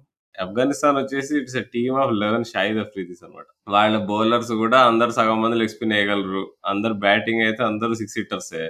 వాళ్ళు అంటే కన్సిస్టెన్సీ ఒకటే ప్రాబ్లము ఈ ఈ- టోర్నమెంట్ వాళ్ళు స్కాట్లాండ్ లాంటి టీమ్తో మేబీ గెలవచ్చు. కానీ ఇప్పుడు పాకిస్తాన్ ఇండియాని లేదా న్యూజిలాండ్ గెలుస్తూ న్యూజిలాండ్ మీద గెలుస్తారనేది క్వశ్చన్ అండ్ వాళ్ళు two two thousand nineteen fifty world cup fifty world కప్లో కూడా అట్లానే పాకిస్తాన్ ఆల్మోస్ట్ కొట్టారు కానీ అసలు వేరే మ్యాచ్లో అసలు మినిమం కాంపిటీషన్ కూడా ఇవ్వలే. నీకు మార్గన్ అన్న అయితే రషీద్ ఖాన్ పాపం పదిహేడు సిక్స్లు కొట్టాడు. సో పెద్ద టోర్నమెంట్స్లో వాళ్ళు కొంచెం ఇక ఇంకటే నీకు వాళ్ళ ఉన్న ఎబిలిటీస్కి తగ్గట్టు పర్ఫామ్ చేయడం అనేది క్వశ్చన్ ఇంకా వాళ్ళ క్యాప్టెన్సీ ప్రాబ్లమ్స్ ఏదో పాలిటిక్స్ నానా చెప్తా ఉంటది పాపం ఆ టీంలో. ఉన్న టీంలో నీకు మన మన నబీ రషీద్ ఖాన్ హజరతుల్లా జజాయ్. హజరతుల్లా జజాయ్ అసలు మంచి ఫామ్లో ఉన్నాడు అసలు రీసెంట్గా పిఎస్ఎల్లో కూడా మంచిగా ఆడాడు అసలు. కొన్ని మంచి ఇన్నింగ్స్ ఆడాడు సో ఇంట్రెస్టింగ్ టీం. చూస్తే ఎంటర్టైనింగ్ ఉంటుంది టీము.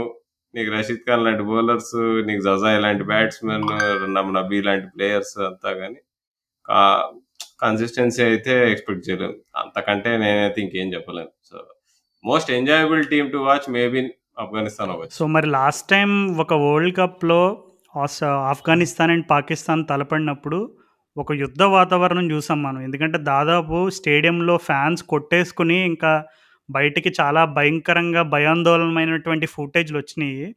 సో మరి నేను ఎందుకో పాకిస్తాన్ ఆఫ్ఘనిస్తాన్ మ్యాచ్ చాలా ఇంట్రెస్టింగ్గా ఉండబోతుందనే భావన అయితే ఉంది నాకు మరి. ఓహో అప్పుడు ఎట్లయితే బర్మింగ్హామ్లోనే అక్కడ హెడింగ్ లీలో ఆడారు అనుకుంటా అందరు కొట్టేసుకున్నారంట అవునవును లాస్ట్లో అసలు ఇంగ్లాండ్. స్టాండ్స్లో దాదాపు చాలా చాలా మందిని కొన్ని వందల మందిని పోలీసులు చాలా ఫోర్స్ఫుల్గా వెకేట్ చేయించాల్సి వచ్చింది. ఎందుకంటే మరి ఇది ఏ కారణం చేత అంటే మ్యాచ్ క్లోజ్గానే వెళ్ళింది. ఆఖరికి పాకిస్తాన్ వాళ్ళు గెలిచేశారు అనుకో కానీ క్లోజ్గా సాగింది. లాస్ట్ వరకు ఎవరు గెలుస్తారా? ఆఫ్ఘనిస్తాన్ కూడా వాళ్ళు అంత ఈజీగా గివ్ అప్ అవ్వలేదు. అంటే గివ్ అప్ ఇవ్వ అంటే లాస్ట్ వరకు పోరాడారు. లాస్ట్ టూ ఓవర్స్‌లోనే ఎప్పుడో అది మ్యాచ్ క్లోజ్ అయినట్టు గుర్తు. కానీ ఫ్యాన్స్ మధ్యన అయితే భయంకరమైన యుద్ధ వాతావరణం చూసాం మనం ఆఖరిలో. అప్పట్లో నాకు ఇంకా గుర్తు. ఆ వీడియోలు చూడగానే అసలు నిజంగా భయమేసింది. ఇంటర్ బాబు ఇలా కొట్టేసుకుంటున్నారని చెప్పి. సో, చూద్దాం మరి ఆఫ్ఘనిస్తాన్‌ని నేనైతే తక్కువ అంచనా ఎయదలుచుకోలేదు. ఎందుకంటే వాళ్ళు ఈ కండిషన్స్‌లో ఆల్రెడీ కొంచెం ఎక్స్‌పీరియన్స్ ఉన్న చాలా లీగ్స్‌లో ఆడిన ప్లేయర్స్ ఉన్నారు. అండ్ అలాగే మరి పాకిస్తాన్ మీద వాళ్ళ ఏ గేమ్ తీసుకొచ్చి పాకిస్తాన్‌ని ఓడిస్తే నిజంగా ఇంట్రెస్టింగ్ ఉంటుంది చూద్దాం. బట్ స్టిల్ వాళ్ళు కూడా ఆఫ్ఘనిస్తాన్ వాళ్ళు నెక్స్ట్ స్టేజ్ అంటే సెమీస్కి వెళ్తే నిజంగా I think that will be a big achievement. Semis ఫైనల్‌కి ఆఫ్ఘనిస్తాన్ వెళ్తే కనుక ఐ థింక్ ఇంకా దాని తిరుగుండదని నేను అనుకుంటున్నా మరి. యా ఇక మూవింగ్ టు ఇంకా వేరే టీం అసలు ఇక పాకిస్తాన్ గురించి మాట్లాడుకుందాం మనం. సో, పాకిస్తాన్ స్క్వాడ్ చూస్తే నీకు ఏమనిపిస్తుంది రోజు? నాకైతే ఏమి అంటే పెద్ద ముందు కొన్ని పాకిస్తాన్ టీమ్స్‌లలో అరే! ఈ ప్లేయర్ అంటే భయం అది అన్నట్టు ఉండేది కానీ ఈ స్క్వాడ్ చాలా వీక్‌గా ఉంది అసలు. ఓన్లీ ప్లేయింగ్ 11 ఒకటే తయారవుతుంది బ్యాకప్ ప్లేయర్స్ అందరూ అన్నోన్స్ ఉన్నారు. ఇంకెప్పటిలాగానే మన మాలిక్ బావని తెచ్చుకున్నారు వాళ్ళ టీంలోకి సో, ఇంకెన్ని సంవత్సరాలు మాలిక్ బావని ఆడిస్తారో తెలియదు బట్ ఒక్క ఇద్దరు ప్లేయర్స్ గురించి అయితే అందరం భయపడాలి. ఇండియన్ ఫ్యాన్స్ అయినా కానీ ఎవరైనా కానీ ఇది మొహమ్మద్ రిజ్వాన్, ఇక మొహమ్మద్ హఫీజ్. సో, వాళ్ళిద్దరు వాళ్ళిద్దరి మీదనే అసలు పాకిస్తాన్ పర్ఫార్మెన్స్ డిపెండ్ అవుతుంది ఇప్పుడు బాబర్ ఆజం క్యాప్టెన్ బాబర్ ఆజంతో పుతురుము కానీ టీ ట్వంటీలో ఎందుకో కొన్ని స్ట్రైక్ రేట్ పరంగా తన మీద మార్క్స్ ఉంటాయి. ఇప్పుడు నీకు ఆల్రెడీ రిజ్వాన్ లాంటి ప్లేయర్ ఉన్నాడు. ఇప్పుడు ఇప్పుడు బాబర్ ఆజం రిజ్వాన్ లాగా ఆడితే నీకు బాగుంటుంది నీకు. బట్ నీకు బాబరాధం రిజ్వాన్ ఇద్దరు ఉండి మళ్ళీ హఫీజ్ కూడా ఉన్నాడు. షోయబ్ మలిక్ కూడా పెట్టుకొని ఆడితే మాత్రం వాళ్ళకి మరి సరి సరైన కాంబినేషన్ రాదు నాకు తెలిసి. అండ్ బౌలింగ్ వచ్చేసి వాళ్ళు ఎంత ఎంత కాదన్నా ఇప్పుడు అందరూ ఒక ఒక రూమ ఒక ఒక కైండ్ ఆఫ్ మిత్ ఉంటుంది Pakistan bowling is best. Pakistan bowling is super అది ఇది అంటారు కానీ కన్సిస్టెన్సీ అనేది ఇప్పుడు లాగ్ అవుతుంది ఇప్పుడు పాకిస్తాన్ బౌలింగ్ అటాక్‌లో ఇప్పుడు ఒక బౌలర్‌ని పిక్ చేసుకొని అదే ఈ బౌలర్ తోపు అని చెప్పడానికి ఓన్లీ షాహీన్ షా అఫ్రిది ఒక్కడే ఉన్నాడు. నీకు హసన్ అలీ నీకు ఈ మధ్య లాస్ట్ వన్ ఇయర్‌లో ఫామ్ బాగుంది. కొంచెం మంచిగా వేస్తుండ అన్నా కానీ ఒక మ్యాచ్ బాగా వేస్తాడు ఇంకో మ్యాచ్ ఫుల్ రన్స్ ఇస్తాడు.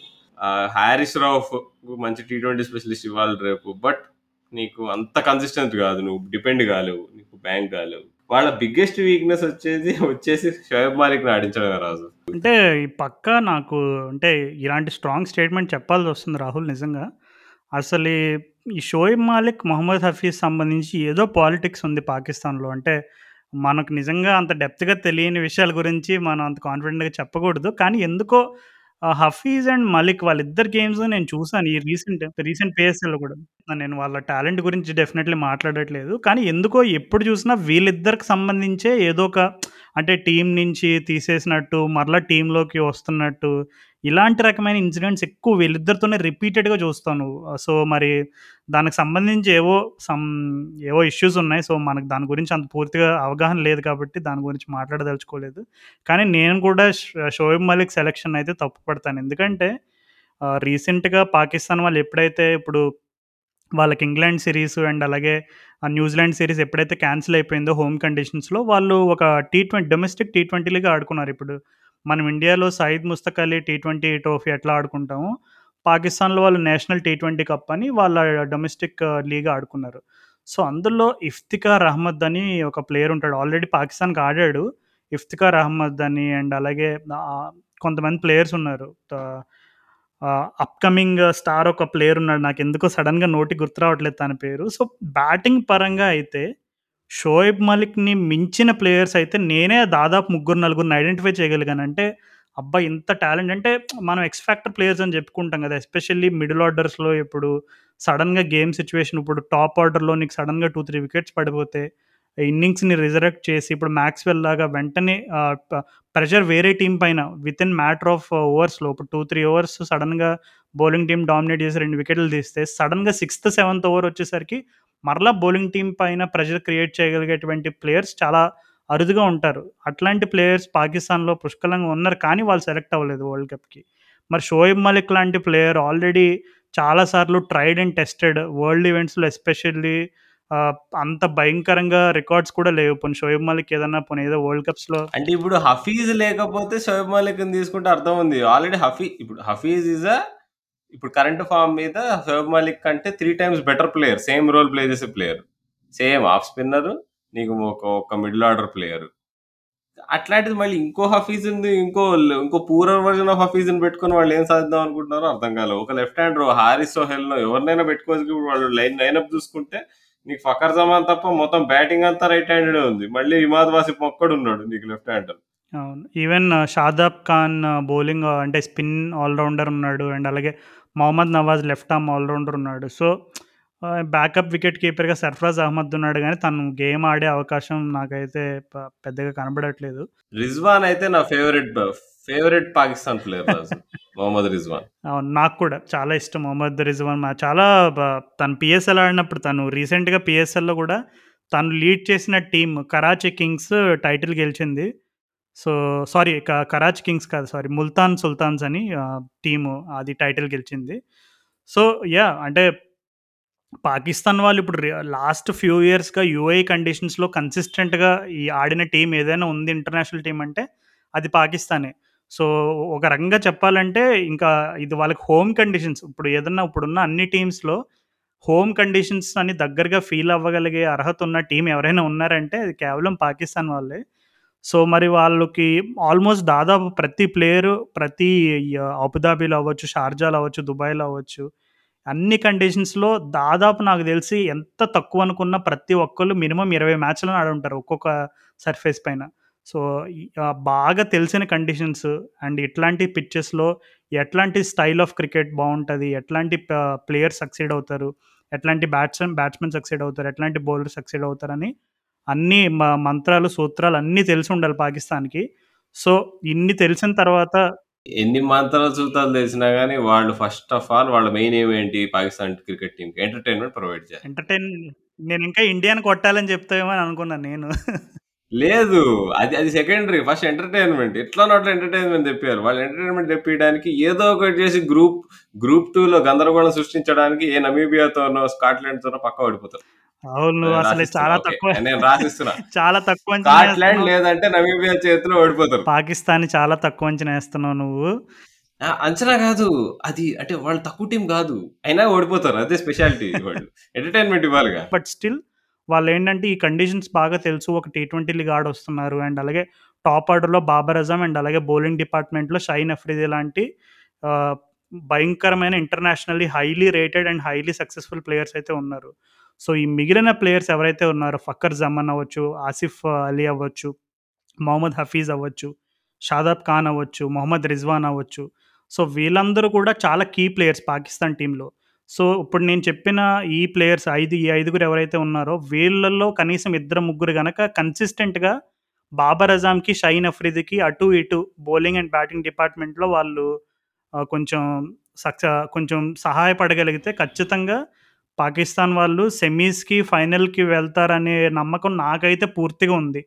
అండ్ నేను ఆ ప్రిడిక్షన్ చేయడానికి బిగ్గెస్ట్ రీజన్ అడిగితే మాలిక్ నన్ను అడిగితే మాలిక్ బావన్ పక్కన పెట్టి హైదర్ అలీని నన్నైతే అడిగారు అసలు మాలిక్ని టీంలో కూడా తీసుకోకూడదు. నాకు ఎందుకో I have zero sympathy for Shoaib Malik నేను మేబీ అసలు ఈ పాకిస్తాన్లో జరిగిన పాలిటిక్స్ స్టోరీస్ ఏదైనా డీప్గా చదివినప్పుడు మనం వేరే ఎపిసోడ్లో డిస్కస్ చేద్దాం. బట్ స్టిల్ నా ప్రిడిక్షన్ అయితే వాళ్ళు ఎందుకో సెమీస్కి అయితే వెళ్తారనే బలమైన నమ్మకం ఉంది. అండ్ అలాగే వాళ్ళు యూఏ కండిషన్స్లో చాలా ఆడిన ఎక్స్పీరియన్స్ ఉంది కాబట్టి వాళ్ళు టైటిల్ గెలిచినా నేనైతే ఆశ్చర్యపోను. బట్ స్టిల్ సెమీస్కి అయితే వెళ్తారని నేను అనుకుంటున్నాను నేనైతే దానికే స్టిక్ అవుతా స్కాట్లాండ్తో అయినా నమీబియాతో అయినా మ్యాచ్ ఓడిపోతారు. వాళ్ళు ఎలిమినేట్ అవుతారు చూద్దాం చూద్దాం. కానీ వాళ్ళు న్యూజిలాండ్లో న్యూజిలాండ్ లేదా ఇండియాని కొట్టి కొడతారు చూడు. ఇద్దరులో ఒక ఒక్కళ్ళైనా ఈజీగా కొడతారు. కానీ నమీబియా ఇంకా ఇంకా స్కాట్లాండ్లో ఒక టీమ్తో ఓడిపోతారు. సో ఎంటర్టైన్మెంట్ అయితే సూపర్గా ఉంటుంది. చూద్దాం మరి ఎంటర్టైన్మెంట్ వాళ్ళు ఇస్తారో లేదంటే వేరే టీమ్స్ ఇస్తాయో మరి మనం చూద్దాము. సో మరి నెక్స్ట్ మనం ఇంగ్లాండ్ టీంకి మూవ్ అయిపోదాం మరి. సో ఇంగ్లాండ్ టీంలో నువ్వు మరి ఏంటి మరి మార్గన్ మార్గన్ డ్రాప్ చేసుకుంటాడు తన్ని తాను? ఏమో ఇప్పుడు బ్రెండన్ మెక్కలం తన మార్గన్ బెస్ట్ ఫ్రెండ్ అయిన Brendon McCullum one of the famous IPL statements ఏంటంటే if you can change the man if you can change the man just change the man అంటే అది చిన్న వర్డ్ ప్లే అనమాట అక్కడ. So అక్కడ టీంలో క్యాప్టెన్ uh, మరి నీకు అంతగా నీకు అతనే భారం అయిపోతున్నాడు అనే పరిస్థితుల్లో క్యాప్టెన్సీ నుంచి ఇంకా తప్పించి అంటే ఏదో క్యాప్టెన్ కోసం ఒక ప్లేయర్ని పెట్టుకొని అంత భారం మొయ్యాలా? ఎందుకు? డైరెక్ట్గా ఇంకొక టాలెంటెడ్ ప్లేయర్ని పెడితే బెటర్ కదా? అనే రకమైనటువంటి భావం వస్తుంది. సో, అంత లోతుగా విశ్లేషణలోకి వెళ్ళిపోయే కంటే ముందు అసలు ఇంగ్లాండ్ టీము వాళ్ళు 2016లో జరిగిన హార్ట్ బ్రేక్ ఏదైతే ఉందో నువ్వు మన ఎపిసోడ్ ఎంట్రీ ఇంట్రోలోనే చెప్పావు. ఆ ఇయాన్ బిషప్ కామెంటరీ ప్రతి ఒక్కరి చెవిలో మారుమోగిపోతూ ఉంటుంది కార్లోస్ బ్రాత్వేట్ అని అరిచింది. సో, అంటే రీసెంట్‌గా జరుగుంటే కొంచెం ఆ హార్ట్ బ్రేక్ పైన జరిగి కొంచెం కసి ఉంటుంది కప్ కొట్టాలని చెప్పుకోవచ్చు అలాంటి స్టేట్మెంట్స్. కానీ టూ థౌజండ్ సిక్స్టీన్ ఇప్పటికీ చాలా మార్పులు, చేర్పులు జరిగినాయి. అప్పుడుండే టీ20 స్క్వాడ్‌కి, ఇప్పుడుండే టీ టీ ట్వంటీ స్క్వా స్క్వాడ్‌కి కొంతమంది కీ ప్లేయర్స్ అలాగే ఉన్నా సరే, బట్ స్టిల్ ఇప్పుడు వీళ్ళు వరల్డ్ నెంబర్ వన్ సైడ్ ఇప్పుడు ఇంగ్లాండ్ వాళ్ళు టీ20స్‌లో వరల్డ్ నెంబర్ వన్ సైడ్. మరి వరల్డ్ నెంబర్ వన్ సైడ్‌లో ఆడతారా? లేదు. మరి కెప్టెన్ మార్గన్ తన ఫామ్ వల్ల తన కెప్టెన్సీ ఫాము అన్నీ దెబ్బతిని వాళ్ళు మరి టోర్నమెంట్‌లో ఎక్స్‌పెక్ట్ చేసిన రేంజ్‌లో కాకుండా సెమీఫైనల్ కూడా వెళ్ళకుండా వైదొలిగిపోతారనేది మరి చూడాలి. ఎందుకంటే వీళ్ళు టఫ్ టఫ్ గ్రూప్‌లో ఉన్నారు. సో, అఫ్ కోర్స్ ఇప్పుడు మోయిన్ అలీ లాంటి ప్లేయర్స్ అండ్ అలాగే Jonny Bairstow Jason Roy and Liam Livingstone and అలాగే జాస్ బట్లర్ ఇంకా ఇప్పుడు మనం చెప్పుకుంటూ పోతే వాళ్ళ దగ్గర టీ20కి ఎగ్జాక్ట్‌గా టీ20 ఫార్మాట్‌కి సూట్ అయ్యే, సెట్ అయ్యే ప్లేయర్స్ అయితే ఉన్నారు. కానీ మరి ఇట్లాంటి ప్లేయర్స్‌తో ఉండే చిన్న ప్రమాదం ఏంటంటే, ఇప్పుడు మరి ఇప్పుడున్న కండిషన్స్‌ని మనం దృష్టిలో పెట్టుకొని మాట్లాడుకోవాలి. ఒకవేళ ఇవే ఫ్లాట్ పిచ్చెస్ అండ్ అలాగే ఇంగ్లాండ్ కండిషన్స్ అయితే డెఫినెట్‌లీ మనం ఇంగ్లాండ్‌ని one of the favourites to win the టైటిల్‌గా pick చేసుకునేవాళ్ళం. కానీ యుఏఈ కండిషన్స్‌లో మనకు తెలుసు. ఇప్పుడు కొన్నిసార్లు కొన్ని కొన్ని ఫ్లాట్ ట్రాక్స్ ఉండొచ్చు. కానీ ఎక్కువ శాతం ఇప్పుడు రీసెంట్‌గా జరిగిన ఐపీఎల్ ట్రై ట్రెండ్ కనుక ఒక సంకేతం అయితే ఎలా ఉండబోతుంది అనే ఈ టోర్నమెంట్ అనే దానికి ఒక సంకేతంగా మనం తీసుకుంటే, మరి ఈ కండిషన్స్‌లో కొంచెం పిక్చర్స్కి త సూట్ అయ్యి ఆ టైప్ ఆఫ్ గేమ్ ప్లే ఉన్న ప్లేయర్స్ ఎవరైనా ఉన్నారంటే, నాకు తెలిసి శామ్ బిల్లింగ్స్ చాలా హైలీ అండర్ రేటెడ్ ప్లేయర్. తను ఆల్రెడీ ఒకసారి చెన్నై లాంటి సర్ఫేస్‌లో కూడా ఒక అద్భుతమైన ఇన్నింగ్స్ ఆడాడు సీఎస్‌కేకి. కానీ తనకి టీ20లోనే కాదు ఏ ఫార్మాట్‌లోనూ ఇంగ్లాండ్‌లో ఎప్పుడు స్క్వాడ్‌లో ఉంటాడు కానీ పాపం అవకాశం అయితే రాదు తనకి. సో, నాకు ఎందుకో మరి మార్గన్ ఇప్పుడు మన మార్గన్ ప్లేస్‌ని డిబేట్ చేయడం కంటే, ఏదో విధంగా శామ్ బిల్లింగ్స్‌ని వాళ్ళ టీంలో ఫిట్ చేస్తే నాకు చూడాలని ఉంది. ఎందుకంటే ఇట్లాంటి కండిషన్స్‌లో స్పిన్‌ని సమర్థవంతంగా ఎదుర్కొని కొంచెం స్టీవ్ స్మిత్, కేన్ విలియమ్సన్ లాంటి రోల్ ప్లే చేయగలిగేటువంటి ప్లేయర్ నాకైతే ఇంగ్లాండ్‌లో శామ్ బిల్లింగ్స్ కనబడుతున్నాడు కానీ అతనికి టీంలో అవ అవకాశం ప్లేయింగ్ 11లో అవకాశం దొరకడం కొంచెం కష్టమే మరి.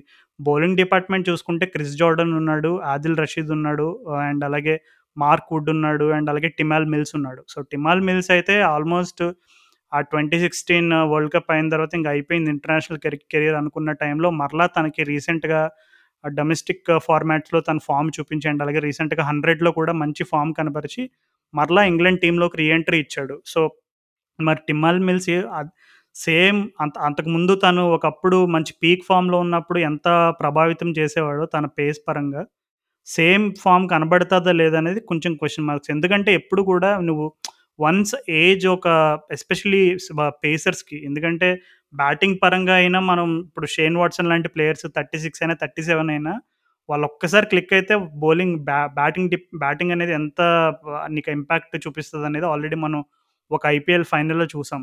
కానీ టీమ్ బౌలింగ్ బౌలర్స్ ఏంటంటే ఫిట్‌నెస్ అనే కన్సర్న్స్ ఒక ఎత్తయితే ఇంకొకటేంటంటే ఇప్పుడు 100 అండ్ అలాగే న్యూ ఇంగ్లాండ్‌లో జరిగిన టీ20 బ్లాస్ట్ టోర్నమెంట్స్‌లో అక్కడ ఉండే క్వాలిటీ అండ్ ఇప్పుడు ఇంటర్నేషనల్ క్వాలిటీ కంపేర్ చేస్తుంటే చాలా డిఫరెన్స్ ఉంటుంది మరి. అంటే ఆఫ్‌కోర్స్ వాళ్ళకి జోఫ్రా ఆర్చర్, బెన్ స్టోక్స్ ఇట్లాంటి ప్లేయర్స్ లేకపోవడం వల్ల ఇలాంటి సెలెక్షన్స్ చేయాల్సి వచ్చిందని నేను అనుకుంటున్నా.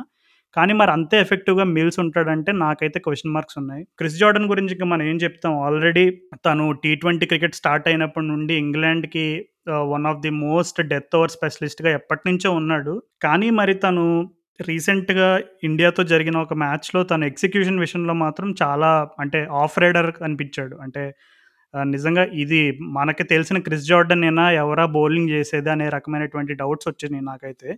సో, ఆఫ్‌కోర్స్ మనం ఏదో ఒక వార్మప్ మ్యాచ్‌లో ఒకటి రెండు పర్ఫార్మెన్స్లు చూసి అలా అంచనా వేయడం కూడా తప్పే. కానీ మార్కుట్ గురించి ఆల్రెడీ తెలుసు.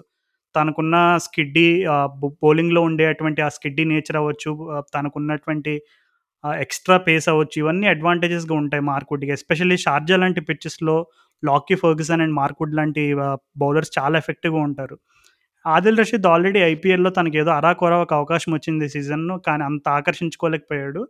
కానీ ఆదిల్ రషీద్‌ని అండర్ ఎస్టిమేట్ చేయడానికి అయితే లేదు తను. ఎందుకంటే తను ఆల్రెడీ తను ఇంగ్లాండ్ టీమ్‌లో ఎప్పటినుంచో ఆడుతున్నాడు. అంటే is part of the setup for from a very long time ఇప్పుడు ఏదో రీసెంట్‌గా తన టీంలో ఎరికించేసారు ఏదో స్పిన్నర్ కావాలని అయితే కాదు. తను ఎప్పటినుంచో టీం సెటప్‌లో ఉన్నాడు. టీం టీమ్ ప్లాన్స్ తనకు తెలుసు. తను ఎట్లాంటి సిచ్యువేషన్స్లో మార్గన్ వాడుకుంటాడో తనకు బాగా అవగాహన ఉంది. సో, ఎప్పుడు కూడా ఒక హెల్దీ టీమ్ ఎన్వైర్న్‌మెంట్ ఉన్నప్పుడు నీకు బ్యాట్స్‌మెన్ ఆర్ బౌలర్స్ ఫామ్‌లో లేకపోయినా సరే, ఆ టీమ్ మూడ్ అనేది కనుక బాగుంటే ఖచ్చితంగా it will also reflect in the results అని నేను బలంగా నమ్ముతాను. ఒక విధంగా మార్గన్ ఎంత భయంకరంగా సక్సెస్ అవడానికి కూడా బిగ్గెస్ట్ రీజన్ ఏంటంటే, తను ఎక్కువ సెటప్ ప్లాన్స్ ఏవి ఏమీ చేంజ్ చేయడు. ఒకే రకమైనటువంటి మంత్రాతో వెళ్తాడు. ఎస్పెషల్లీ వైట్ బాల్ క్రికెట్‌లో. అది న 8 ఔట్ ఆఫ్ 10 టైమ్స్ సక్సీడ్ అవుతాడు కాబట్టి ఇప్పుడు వరల్డ్ క్రికెట్‌లో వైట్ బాల్ ఫార్మాట్‌లో one of the most best కెప్టెన్స్‌గా Eoin Morgan ఇప్పటికీ చెప్పుకోవడానికి one of the biggest reason అదే.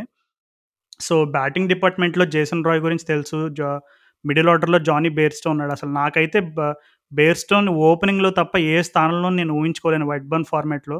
కానీ పాపం టీమ్ కోసం తను సాక్రిఫైస్ చేసి మిడిల్ ఆర్డర్‌లో ఆడుతున్నాడు.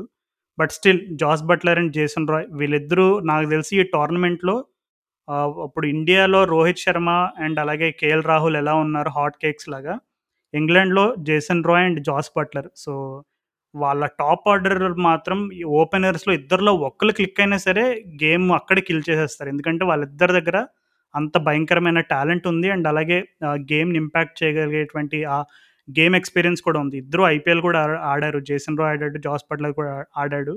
సో, ఈ కండిషన్స్ కూడా వాళ్ళకి పెద్దగా కొత్త అయితే కాదు. సో, నేనైతే మరి ఇంగ్లాండ్ వాళ్ళు ఈసారి ఎందుకో వాళ్ళు ఫైనల్‌కి వెళ్ళారని ఒక చిన్న భయమేస్తుంది. కానీ మరి మోయిన్ అలీ లాంటి ప్లేయర్స్ ఉన్నారు నీకు. అంటే సడన్గా బాల్ బాల్ బాల్తోనూ బ్యాట్తోనూ మ్యాచ్ విశ్వరూపాన్ని మార్చేసే ప్లేయర్స్‌లో నాకైతే మోయిన్ అలీ కనబడుతున్నాడు. అండ్ అలాగే నేను ఇందాక చెప్పినట్టు ఏదో విధంగా శామ్ బిల్లింగ్స్‌ని టీంలో ఫిట్ చేయడానికి ప్రయత్నం చేస్తే గనక కొంచెం ఛాలెంజింగ్ సర్ఫేసెస్ పైన కూడా ఇంగ్లాండ్ వాళ్ళు గెలవాలంటే అట్లాంటి ప్లేయర్స్ అవసరం. సో, నాకెందుకో వాళ్ళు ఫైనల్‌కి వెళ్ళడం కొంచెం కష్టం అని అనిపిస్తుంది. కానీ వెళితే ఆశ్చర్యం అయితే కాదు. మరి నీ ప్రిడిక్షన్ ఏంటి ఇంగ్లాండ్ టీం పరంగా? ఇంగ్లాండ్ టీమ్ టాప్ ఫోర్ అయితే పక్కా వెళ్తుంది కానీ వాళ్ళ వీక్‌నెస్ ఒకటి గ్లేరింగ్ వీక్‌నెస్ ఏంటంటే ఒకే ఒక ఫ్రంట్ లైన్ స్పిన్నర్ ఉన్నాడు వాళ్ళకి. ఆదిల్ రషీద్ ఒక్కడు. ఒక లెఫ్ట్ ఆర్మ్ స్పిన్ ఆప్షన్ ఒక ప్రాపర్ లెఫ్ట్ ఆర్మ్ స్పిన్నర్ ఉంటే బాగుండేది. ఇంకా వాళ్ళకు ఉన్న ఇంకో స్పిన్ ఆప్షన్ ఫస్ట్ లెవెన్‌లో చూసుకుంటే మోయిన్ అలీ ఒక్కడే ఉంటాడు. మోయిన్ అలీ ఎంత కాదన్నా టాప్ టీ20 స్పిన్నర్ అయితే కాదు. అండ్ తన ఆఫ్ స్పిన్నర్. సో, అక్కడ వాళ్ళు ఇప్పుడు ఇట్లాంటి యూఏ పిచెస్‌లో నీకు ఎక్కువ స్పిన్ కావాల్సిన చోట వాళ్ళు స్ట్రగుల్ అవుతారు నీకు ఎక్స్‌ట్రా స్పిన్నర్‌ని ఆడియాలంటే నీకు టీంలో వాళ్ళకి ఎవరున్నారు ఆప్షన్స్ అంటే వాళ్ళు ఈ లియామ్ డాసన్ కూడా పెట్టుకోలేదు అనుకుంటా స్క్వాడ్‌లో అసలు. వాళ్ళకి సెకండ్ స్పిన్నర్ ఎవరున్నారు అసలు? వాళ్ళకి వచ్చేసి స్పిన్ డిపార్ట్‌మెంట్‌లో పెద్దగా ఆప్షన్స్ లేవు. ఎందుకంటే నువ్వు చెప్పినట్టుగా మోయిన్ అలీ అండ్ అలాగే ఆదిల్ రషీద్ ఉన్నాడు. కానీ అప్పుడప్పుడు లియం లివింగ్‌స్టోన్‌ని వాడతారు. అంటే లియామ్ లివింగ్‌స్టోన్ నార్మల్‌గా దాని ల్యాంకషైర్‌కి ఆడినప్పుడు బౌలింగ్ వేస్తాడు రెగ్యులర్‌గా. కానీ ఇంకా మరి ప మరి ప్రాక్టీస్ గేమ్‌లో కూడా వార్మప్ గేమ్‌లో కూడా ఇండియా పైన మోస్ట్ సక్సెస్‌ఫుల్ బౌలర్ ఎవరని చూసుకుంటే లివింగ్‌స్టన్నే ఒక విధంగా చెప్పాలంటే. కానీ స్టిల్ ఆహ్, లివింగ్‌స్టన్‌ని ఒక బౌలింగ్ ఆప్షన్‌గా మాట్లాడుకోవడం తప్పది. హ్మ్. ఇప్పుడు వాళ్ళు సింపుల్ ఓ ఫార్ములా ఫా ఫాలో అవ్వాలి ఇంగ్లాండ్ వాళ్ళు సక్సెస్ అవ్వాలంటే. ఇప్పుడు మన సీఎస్‌కే వాళ్ళ టీమ్‌లో ఎవరుండే స్పిన్నరు? ఓన్లీ ఒకే ఒక ఫ్రంట్ లైన్ స్పిన్నర్‌తో ఆడారు. జడేజా ఒక్కడితో ఆడారు. సో, సేమ్ వాళ్ళలాగా బౌలింగ్ మీద కాకుండా బ్యాటింగ్ మీద నీకు అబో పార్ టోటల్ కొట్టేటప్పుడు ఫైనల్ ఎట్లయితే సీఎస్‌కే వాళ్ళు ఓకే. మన బౌలింగ్ ఇంత ఉంది మనం ఇంత ఇంత ఇంత డిఫెండ్ చేయాలంటే ఇంత ఎక్కువ కొట్టాలి. సో, అలా క్లారీగా క్లారిటీ ఆఫ్ థాట్‌తో ఒకవేళ ఇంగ్లాండ్ వాళ్ళు మార్గన్ ఎవరైతే లూజింగ్ క్యాప్టర్ ఉండేనో ఫైనల్‌లో అది నేర్చుకొని సేమ్ అదే స్టైల్‌లో ఇంగ్లాండ్ వాళ్ళు ఆడితే వాళ్ళకి ఇంకా ఉంది టీం కరెక్ట్ టీం ఉంది. బ్యాటింగ్ పరంగా వాళ్ళకి పైనుంచి కింద వరకు నీకు పాజిటివ్ క్రికెట్ ఆడి నీకు అబోవ్ టోటల్స్ కొట్టే టీం అయితే ఉంది. సో, అంటే అండ్ వాళ్ళు టాప్ 4 అయితే ఈజీ. బట్ వాళ్ళు ప్రాపర్ అప్రోచ్‌తో కరెక్ట్‌గా ఆడితే ఇప్పుడు సిఎస్కే స్టైల్ ఇమిటేట్ చేసి వాళ్ళు ఫైనల్‌కి వెళ్తారు నా దృష్టిలో. రాహుల్ మనం సౌత్ ఆఫ్రికా వాళ్ళని చాలా తక్కువ అంచనా వేసాము అంటే ఏం కొట్టారు 118 కొట్టారు. ఈజీ కొట్టి పడేస్తారు ఆస్ట్రేలియాలో అనుకుంటే లాస్ట్ టూ ఓవర్స్ వరకు తీసుకొచ్చేసారు. ఇప్పుడు నాకు తెలిసి లాస్ట్ టూ ఓవర్స్‌లో 18 18 రన్స్ ఎంత కొట్టాలి. 12 బాల్స్‌లో 18 ఇప్పుడు ఆస్ట్రేలియా వాళ్ళకి ఆల్రెడీ 5 వికెట్లు పోయినాయి. సో చూడు అంటే? వరల్డ్ కప్ అంటే వరల్డ్ కప్పే. ఎంత కాదనుకున్నా మరి ఎంత చోకర్స్ అని చెప్పుకున్నా, ఎంత ఏ పేర్లు, ఏ ట్యాగ్‌లైన్‌లు పెట్టుకున్నా, మరి వరల్డ్ కప్‌లో ఇలాంటి రసవత్తరమైన మ్యాచ్‌లకైతే ఏమాత్రం కదువుండదు. సో, హోప్‌ఫుల్లీ ఇప్పుడు మెయిన్ మ్యాచెస్‌లో ఈ ఆస్ట్రేలియా, సౌత్ ఆఫ్రికా పేరుకి లో స్కోరింగ్ థ్రిల్లర్ అయినా సరే, కొంచెం ఆసక్తికరంగా సాగుతుంది. మరి ఫినిషింగ్ ఎలా ఉంటదో మనకు తెలియదు హోప్‌ఫుల్లీ టోర్నమెంట్ అంతా కూడా ఇంతే ఆసక్తికరంగా ఉండాలని కోరుకుందాం. సో, మరి ఇంగ్లాండ్ టీమ్ గురించి దాదాపు అన్నీ మాట్లాడేసుకున్నట్టేనా? ఇంకేమైనా విశేషాలు మిగిలినాయి ఇంగ్లాండ్ టీం సంబంధించి? ఇంకేం లేవు రాజు. మరి శ్రీలంక గురించి కొంచెం చెప్పుకోవాలి మనం. శ్రీలంక వాళ్ళలో నీకు టీ ట్వంటీ స్పెషలిస్ట్ ఉన్నారు కొంతమంది. సో, వాళ్ళు వెరైటీగా వాళ్ళు ర్యాంకింగ్స్ పరంగా కిందికెళ్ళిపోయి వాళ్ళు క్వాలిఫైయర్స్ ఆడి రావాల్సి వచ్చింది కానీ సూపర్ 12కి. సో, వాళ్ళేమన్నా నీకు ఒక చిన్న టీమ్‌లాగా గాకుండా పెద్ద టీమ్‌లాగా ఆడతారంటావా? Team ఉందంటావా? India T twenties T twenty సీరీస్‌లో చూసాం వాళ్ళ వాళ్ళ సత్తా ఏందో. చమీరా, చమిక కరుణరత్నే, ఇదేంటి హసరంగ వీళ్ళందరూ ఎట్లా ఆడారో చూసాం. సో, అండ్ వాళ్ళ క్వాలిఫైయర్స్‌లో గూడా చాలా కాంప్రహెన్సివ్‌గా గెలిచారు మ్యాచ్‌లు. ఇప్పుడు బంగ్లాదేశ్‌ని చూసుకుంటే వాళ్ళు స్కాట్లాండ్‌తో ఓడిపోయారు. కానీ ఇప్పుడు శ్రీలంక చూసుకుంటే అన్ని మ్యాచ్‌లు ఈజీగా గెలిచింది. కాంప్రహెన్సివ్‌గా గెలిచింది. ఆఖరి మ్యాచ్ అయితే అసలు ఏంటి నెదర్లాండ్స్‌ని చెడుగుడు ఆడేశారు. 44కో ఎంతకో ఆల్ ఔట్ చేసి చెడుగుడు ఆడేశారు నిజంగా లాస్ట్ మ్యాచ్‌లో అయితే నిన్న. యాహ్! అసలు హసరంగానైతే చాలా ఎక్కువ రీట్ రేట్ చేస్తాను నేనైతే. తనకి ఐపీఎల్‌లో ఛాన్సులు రాలే గానీ ఆర్‌సీబీకి. సో, మొన్ అది కూడా కొంచెం ఇంట్రెస్టింగ్ టీమ్ మొన్నే ఉంటది నేను ఒక. ఆసక్తికరమైన విషయం విన్నాను. ర రస్సెల్ ఆర్నాల్డ్ కామెంటేటర్ ఉంటాడు కదా! X cricketer Sri Lanka. సో, తనని తను చెప్పాడన్నమాట కామెంటరీలో. అందరూ అంట వానిందు హసరంగాని శ్రీలంకలో వావిందు హసరంగ అంటారంట. అంటే ఆ వావ్ అనే ఫ్యాక్టర్ ఉంటుంది కదా! హసరంగ దగ్గర తను ఆల్రౌండర్ కాబట్టి తనందరూ ఆ పేరుతో పిలుచుకుంటారంట. సో, తనని తనతో ఎందుకు మనం శ్రీలంక అనగానే తన పేరుతో ఎందుకు ఫస్ట్ ప్రస్తావించామంటే తన పేరుని. సో, మరి టీంలో మ్యాచ్ స్వరూపాన్ని మార్చేయగలిగేటువంటి బిగ్గెస్ట్ ఎక్స్ ప్లేయరు శ్రీలంకకి వానిందు హసరంగానే. అండ్ ఇప్పుడు తను రీసెంట్‌గా మనం చెప్పుకున్నట్టు ఆర్‌సీబీకి కూడా తనకొక అవకాశం వచ్చింది. సో, టీంలో ఆల్రౌండర్స్ ఆల్ రౌండర్స్ అయితే ఉన్నారు. ఇప్పుడు మన కెప్టెన్ చూసుకుంటే దసున్ షానక తన తనే ఒక ఆల్ రౌండర్ అండి. అలాగే ధనంజయ్ డిసిల్వా ఉన్నాడు. ఆఫ్ బ్రేక్ వేస్తాడు. హైలీ క్లాస్ ప్లేయర్‌గా ప పరిగణిస్తాను నేనైతే ధనంజయ్ డిసిల్వాని ఒక మంచి క్లాస్ ప్లేయర్‌గా పరిగణిస్తాను. అండ్ అలాగే అవిష్క ఫెర్నాండో ఉన్నాడు. సో, అవిష్క ఫెర్నాండో ఏంటంటే మరి శ్రీలంక రోహిత్ శర్మ శ్రీలంకన్ రోహిత్ శర్మ. చూడు మనిద్దరం ఆల్మోస్ట్ సేమ్ టైమ్‌లో సేమ్ ట్యాగ్ వచ్చింది. శ్రీలంకన్ రోహిత్ శర్మ అని. అంటే మరి అలా అంటే ఫ్యాన్స్ ఏమైనా హర్ట్ అవుతారేమో నాకు తెలీదు. కానీ నిజంగా అవిష్క ఫెర్నాండో దగ్గర ఉండేటువంటి లేజీ ఎలిగెన్స్ చూస్తే ఒక right handed version of Sanath Jayasuriya అనాలో లేదంటే ఒక poor version of Rohit Sharma అనాలో తెలియట్లేదు. But still Avishka Fernando is a very exciting talent నిజంగా. తను కొన్ని కొన్నిసార్లు తను ఆడేటువంటి షార్ట్స్ అవన్నీ చూస్తే అరే! ఇంత టాలెంట్ పెట్టుకుని వీడు ఎందుకురా తక్కువ స్కోర్లుగా అవుట్ అయిపోతాడు. ఇంత టాలెంట్ పెట్టుకొని వీడిని ఎందుకురా శ్రీలంకలు సరిగ్గా ఉపయోగించుకోరు. ఇలాంటి క్వశ్చన్ మార్క్స్ చాలా వస్తాయి. అవిష్క ఫెర్నాండోని బ్యాక్ చేస్తున్నారు. It's a good sign. ఎందుకంటే శ్రీలంకని లాస్ట్ ఫ్యూ ఇయర్స్‌గా తీసుకుంటే ఎప్పుడు చూసినా శ్రీలంకకి ఇంగ్లీష్‌లో వాడే ఒక పేరేంటంటే team in transition, team in transition అంటారు. అంటే ఎప్పుడు చూసినా ఇంకా ఇంకా అభివృద్ధి చెందుతూనే ఉంది, చెందుతూనే ఉంది అనే రకమైనటువంటి మాటలే వినపడుతూ ఉండేవి. ఎందుకంటే ఎప్పుడైతే మహిళా జయవర్ధనే అండ్ అలాగే కుమార్ సంగకార ఎప్పుడైతే ఆ శ్రీలంకన్ సెటప్‌ని అని శ్రీలంకన్ సెటప్‌ని వదిలేశారో అప్పటి నుంచి కూడా వాళ్ళు కొంచెం కన్సిస్టెన్సీ పరంగా ఇబ్బంది పడ్డారు. అంటే చిన్న చిన్న టీమ్స్ తోటి చాలా సార్లు ఓడిపోయారు. హోమ్ కండిషన్స్‌లో బంగ్లాదేశ్‌తో ఓడిపోయారు. చాలా పూర్ రికార్డ్ ఉంది లిమిటెడ్ ఓవర్స్‌లో. అంటే దానికి నిదర్శనం ఏంటంటే వాళ్ళు క్వాలిఫైయర్స్ ఆడాల్సొచ్చింది అసలు. శ్రీలంక లాంటి టీము అంటే ఒక వరల్డ్ కప్ టైటిల్ గెలిచిన టీము అండ్ అలాగే వరల్డ్ కప్స్ ఫైనల్స్‌కి ఎలా రావాలో తెలిసిన అనుభవం ఉన్న టీము. అండ్ అలాగే వరల్డ్ టీ ట్వంటీస్లో వాళ్ళు ఎప్పుడూ కూడా కొంచెం అనుకున్న దానికంటే బాగానే పర్ఫామ్ చేసినటువంటి టీం అలాంటి టీం క్వాలిఫైయర్స్ ఆడాల్సి వచ్చిందంటేనే మనకు అర్థమైపోతుంది వాళ్ళ టీము రీసెంట్‌గా వైట్ బాల్ ఫార్మాట్‌లో ఎంత స్ట్రగుల్ అయ్యారు అనేది టాప్ ఆర్డర్‌లో పతుమ్ నిసంకా అని ఒక ప్లేయర్ ఉంటాడు. ఇప్పటివరకు నేను చెప్పడం మర్చిపోయాను. సో, వినే వాళ్ళందరూ గుర్తుపెట్టుకోండి. ఫ్యూచర్‌లో శ్రీలంకన్ క్రికెట్ పెద్ద పెద్ద ట్రోఫీస్ గెలవచ్చు, గెలవకపోవచ్చు. పెద్ద పెద్ద టీమ్స్‌తో గెలవచ్చు, గెలవకపోవచ్చు. కానీ పతుమ్ నిసక్క అనే క్లాస్ ప్లేయర్‌ని అన్ని ఫార్మాట్స్‌లో చూస్తారు మీరు. అండ్ హీ నేను ఒకప్పుడు కుసాల్ మెండీస్ని రేట్ చేసేవాడిని అలాగా. నెక్స్ట్ జయవర్ధనే తర్వాత మరలా కుసాల్ మెండీస్ ఒక మరొక జయవర్ధనే కుసాల్ మెండీస్ అని అనుకునేవాడిని. కానీ పాపం తను రీసెంట్‌గా ఇంగ్లాండ్‌లో డర్రంలో జరిగిన ఇన్సిడెంట్ తోటి మరి తన కెరియర్‌కి ఒక పెద్ద స్పీడ్ బ్రేకర్‌లా తగిలిందని చెప్పుకోవాలి. సో, మరలా తను వచ్చి ఏమైనా ఫామ్‌లో వస్తాడా ఏంటనేది నాకు తెలియదు కానీ కానీ పతుమ్ నిసంక మాత్రం తన గేమ్ ప్లే నేను చూసాను మొన్న.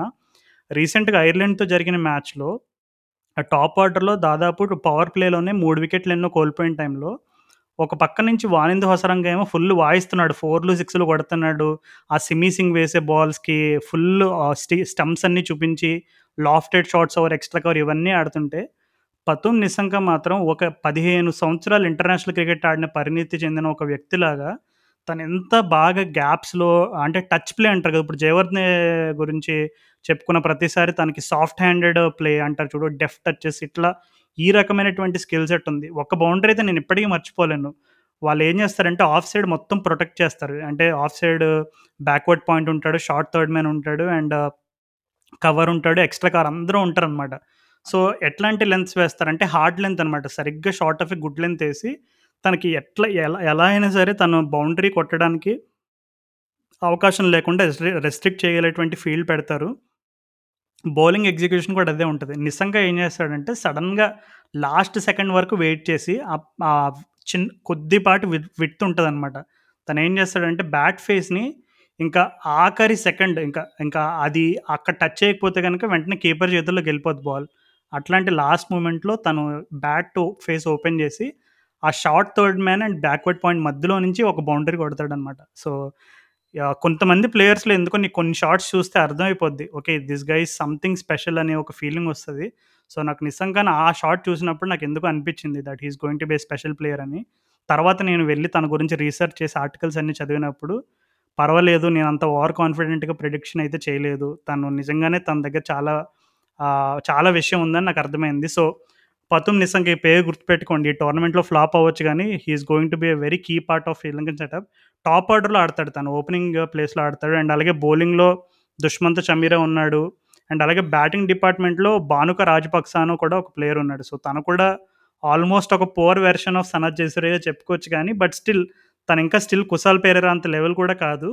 బట్ ఎక్స్ ఫ్యాక్టర్ ప్లేయర్‌గా చెప్పుకోవచ్చే బ్యాటింగ్‌లో అంటే ఇప్పుడున్న శ్రీలంక టీంలో మరి ఏదైనా కొద్ది గొప్ప ఎక్స్ ఫ్యాక్టర్ అంటే తనే. అండ్ చమిక రత్న గురించి ఆల్రెడీ తెలుసు కదా! తను శ్రీలంకన్ హార్దిక్ పాండ్యా. సో, ఇది మరి శ్రీలంకన్ టీమ్ విశేషాలు. మరి నువ్వు నువ్వు చెప్పేదాన్ని బట్టి చూస్తుంటే శ్రీలంక వాళ్ళు గట్టి డార్క్ హార్సెస్ లాగా ఉన్నారు గదా! అంటే ఈ కండిషన్స్‌లో ఎందుకంటే ఇప్పుడు వాళ్ళకి ఆల్రెడీ వాళ్ళ హోమ్ కండిషన్స్‌లో స్లో అండ్లో పిచెస్ పైన స్పిన్ తోటి ఎలా గెలవాలనేది ఆల్రెడీ వాళ్ళ అంతా ఎక్స్‌పీరియన్స్ ఉన్న ప్లేయర్సే already India but all rounders ఉన్నారు. నీకు చమిక కరుణరత్నె, హసరంగా వీళ్ళందరూ ఆల్ రౌండర్స్. నీకు అక్కడ నీకు ఎంతైనా సో, అవును. వాళ్ళని ఏమాత్రం తక్కువ అంచనా వేయడానికైతే లేదు. కానీ ఏంటంటే కొంచెం ఈ ఎక్స్‌పీరియన్స్ పరంగా ఎందుకో కొంచెం షార్ట్ కమింగ్స్ ఉన్నాయని ఒక ఫీలింగ్ ఉంది నాకు. అంటే బిగ్ మ్యాచ్ ప్లేయర్స్ అంటాం కదా! మనం కొన్నిసార్లు ఏంటంటే బిగ్ మ్యాచ్ సిట్యుయేషన్స్‌లో నువ్వు కొంతమంది ఒక ఇద్దరు ముగ్గురు players you expect them to stand up and you play big knock or you know play bowl good good bowling spell. కానీ ఆ టైప్ ఆఫ్ ప్లేయర్స్ ఎవరైనా స్టాండ్ అప్ అవుతారా బిగ్ మ్యాచెస్‌లో? ఇప్పుడు వానింది వసరంగా నార్మల్ అసోసియేట్ నేషన్స్ పైన చిత్తు చిత్తు కింద కొట్టాడు. బౌలింగ్ కూడా బాగా వేశాడు కానీ స్పిన్ బాగా అడిగిన ఆడగలిగినటువంటి టీమ్స్‌ని ఎదుర్కొన్నప్పుడు తను అదే రకమైనటువంటి కన్సిస్టెన్సీ చూపించగలడా అంటే ఇంకా స్లైట్ క్వశ్చన్ మార్క్స్ అయితే ఉన్నాయి. సో, మరి నువ్వు చెప్పినట్టుగా డార్క్ హార్సెస్‌గా అయితే చెప్పుకోవచ్చు. ఒకవేళ వాళ్ళు కనుక సెమీస్‌కి వెళ్తే I think that will be a very big achievement for Sri Lanka. నీ దృష్టిలో వాళ్ళు ఎక్కడి వరకు వెళ్ళే అవకాశం ఉంది? అంటే వాళ్ళు అంటే నువ్వు చెప్పినట్టు టాప్ ఫోర్ పోతే పెద్ద అచీవ్‌మెంట్. వాళ్ళు ఎక్కడి నుంచో వాళ్ళు క్వాలిఫైర్స్ ఆడుకుంటూ రావాల్సి వచ్చింది ఈసారి. బట్ వాళ్ళు టీమ్ అయితే ఉంది. టీ20 స్పెషలిస్ట్ నేను ఎప్పుడైనా టీ ట్వంటీని టీ ట్వంటీ స్పెషలిస్ట్‌కే నేను ఎక్కువ మొగ్గు చూపుతాను అనమాట సో, నా నా దృష్టిలో ఇప్పుడు ఫేవరెట్స్ అయితే వెస్ట్ ఇండీస్. నేను ఎప్పటికీ వాళ్ళని ఫేవరెట్స్‌గా చెప్పుకుంటా. ఎందుకంటే టీమ్ మొత్తం టీ20 స్పెషలిస్ట్ ఉంటారు. ఓకే. సో, మరి స్ట్రెయిట్ అవే టీ20 ఇప్పుడు వెస్ట్ ఇండీస్ లైనప్‌లో ఉన్న ప్లేయర్స్ గురించి అయితే అందరికీ తెలుసు. వాళ్ళ ఇది గురించి తెలుసు. స్ట్రెయిట్ అవే వాళ్ళ లైనప్ గురించి మాట్లాడుకున్నాం. అండ్ నాకున్న ఏకైక అసంతృప్తి ఏందంటే నువ్వు బిగ్ మ్యాచ్ ప్లేయర్స్ గురించి మాట్లాడావు ఇందాక. అసలు వరల్డ్ టీ20 చరిత్రలో అసలు నీకు especially west Indies T20 T20 చరిత్రలో మార్లన్ శామ్యూల్స్ కంటే పెద్ద బిగ్ మ్యాచ్ ప్లేయర్ అయితే ఎవరు. నాకు చాలా బాధగా ఉంది. అసలు మార్లన్ శామ్యూల్స్ లేకుండా వెస్ట్ ఇండీస్ వాళ్ళు టీ20 వరల్డ్ కప్ ఆడుతున్నారు. నాకు ఒక విషయం చెప్పు. నువ్వు శామ్యూల్స్ బ్యాటింగ్ మిస్ అవ్ మిస్ అవుతావా? శామ్యూల్స్ సెల్యూట్ మిస్ అవుతావా నువ్వు? 2 అసలు. నీకు ఆ సెల్యూట్ ఇంపార్టెంట్. నీకు బ్యాటింగ్ తర్వాత తను తను కొట్టే సెల్యూట్, తను ప్రెస్ కాన్ఫరెన్స్‌లో తను చేసే ఏషాలు అసలు అది కాదు అసలు. అవి క్యారెక్టర్స్ గేమ్‌లో. And Marlon Samuels special character అంటే నన్ను అడిగితే ఏదో వెస్ట్ ఇండీస్ వాళ్ళని ఇప్పుడు ఈ టోర్నమెంట్‌లో ఉండే స్క్వాడ్ వెస్ట్ ఇండీస్ వాళ్ళని లాస్ట్ డాన్స్‌తో పోలుస్తున్నారన్నమాట. మైకేల్ జార్డన్ లాస్ట్ డాన్స్ గురించి. నన్ను అడిగితే అసలు మార్లన్ శామ్యూల్సే ఆ టీమ్‌కి మైకేల్ జార్డన్. సో, తను లేకపోవడం అసలు అది ఇంకా నాకు బాధగా ఉంది. ఒకవేళ తను ఉండుంటే అసలు మజా. రాహుల్ తనకు 40 ఏళ్ళైనా రాని. కానీ మరి వాళ్ళు ప్లేయింగ్ లెవెల్ మాట్లాడుకుంటే అసలు నీకు ఎవిన్ లూయిస్ రెండల్ సిమన్స్ నీకు నంబర్ త్రీ వచ్చేసి గేలైనా ఆడొచ్చు రాష్ట్రం చేజైనా ఆడొచ్చు. Number four Pooran number five Hetmyer number six Pollard number seven Russell number eight Bravo. నీకు అసలు ఈ లైనప్ ఇంతమంది టీ ట్వంటీ స్పెషలిస్ట్ ఇంతమంది పవర్ హిట్టర్స్ ఇంత నీకు ఇప్పుడు ఇక్కడ యాంకర్ ఎవరు చేస్తారు అంటే రాష్ట్రం చేజ్ ఉన్నాడు మంచి యాంకర్ యాంకర్ ఇన్నింగ్స్ ఆడడానికి. నీకు హెట్ మైర్ కూడా యాంకర్ చేయగలడు నీకు ఆ కేపబిలిటీ ఉంది. నీకు హెట్ ఈ మధ్య చూసుకుంటే ఐపీఎల్లో నీకు ఫినిషింగ్ కూడా చేయగలుగుతున్నాడు. అండ్ పొలాడ్ రసల్ గురించి అయితే మనం చెప్పక్కర్లేదు. నాకు ఉన్న ఒకే ఒక స్పీడ్ బ్రేకర్ ఈ వెస్టిండీస్ టీమ్కి ఏంటంటే రసల్ ఫిట్నెస్ రసల్ ఒకవేళ ఫుల్లీ ఫిట్ రాహుల్ నాకు చిన్న డౌట్ ఉంది. ఓపెనింగ్ లెవిస్తో పాటు సిమన్ సిమన్స్ ఆడతాడా? యా సిమెన్సే ఆడతాడు mostly okay okay.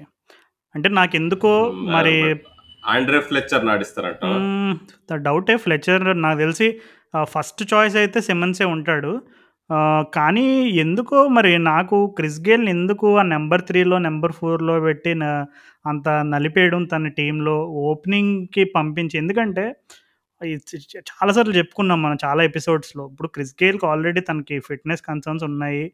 And running between the వికెట్స్లో కొంచెం స్ట్రగుల్ అవుతాడనే విషయం అది అందరికీ తెలిసిన వాస్తవమే. సో అట్లాంటప్పుడు why don't you let him make most of the power play. Power play అంటే హార్డ్లీ రెండు ఇద్దరు ఉంటారు అంతే. బౌండరీ పైన. సో క్రిస్ గేల్ ఏమి బౌండరీలు కొట్టే ప్లేయర్లు కాదు. బౌండరీలు కొట్టే ప్లేయర్ కాదు. తను కొడితే సిక్స్లే పోతాయి. సో ఎంత షార్ట్ బాల్ వేసుకున్నా ఏం చేసుకున్నా మిస్ టైమింగ్స్ చేసినా సరే ఫోర్లు సిక్స్లు పోవడానికి ఎక్కువ అవకాశం పవర్ ప్లేలోనే ఉండేది.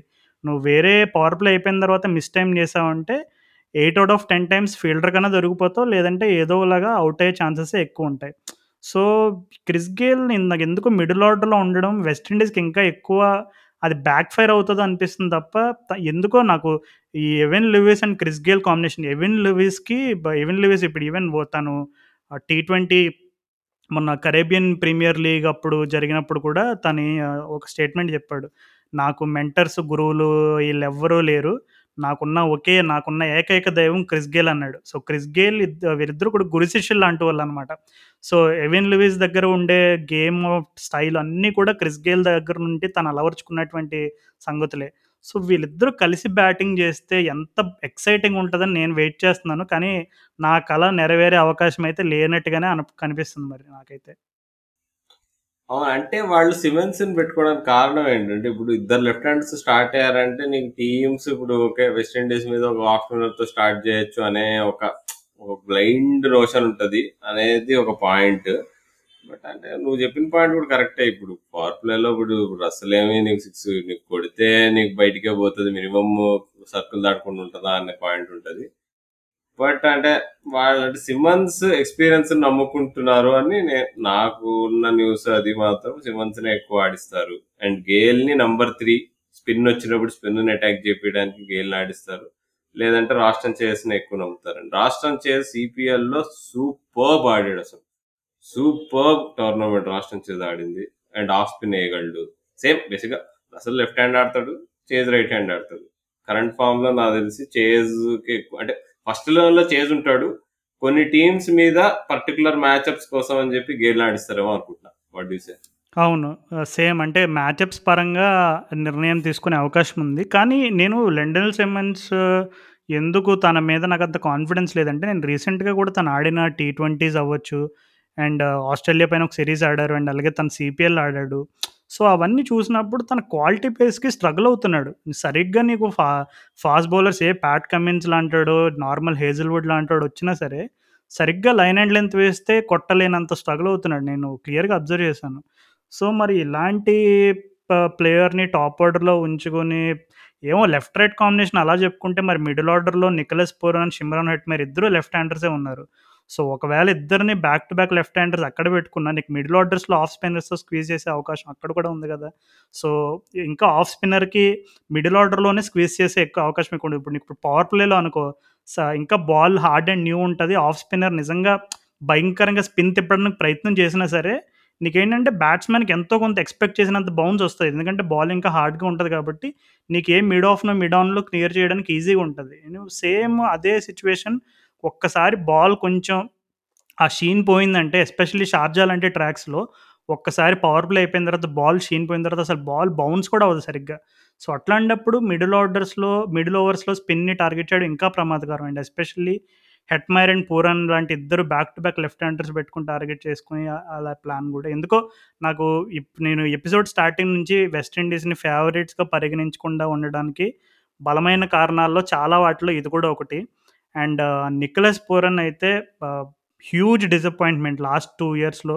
ఎస్పెషల్లీ టీ20 క్రికెట్‌లో ఎక్కడ చూసినా సరే ఏదో ముప్పై మ్యాచ్‌లు ఆడితే ఒక మ్యాచ్ ఆడతాడు అన్నట్టుగా అయిపోయాడు.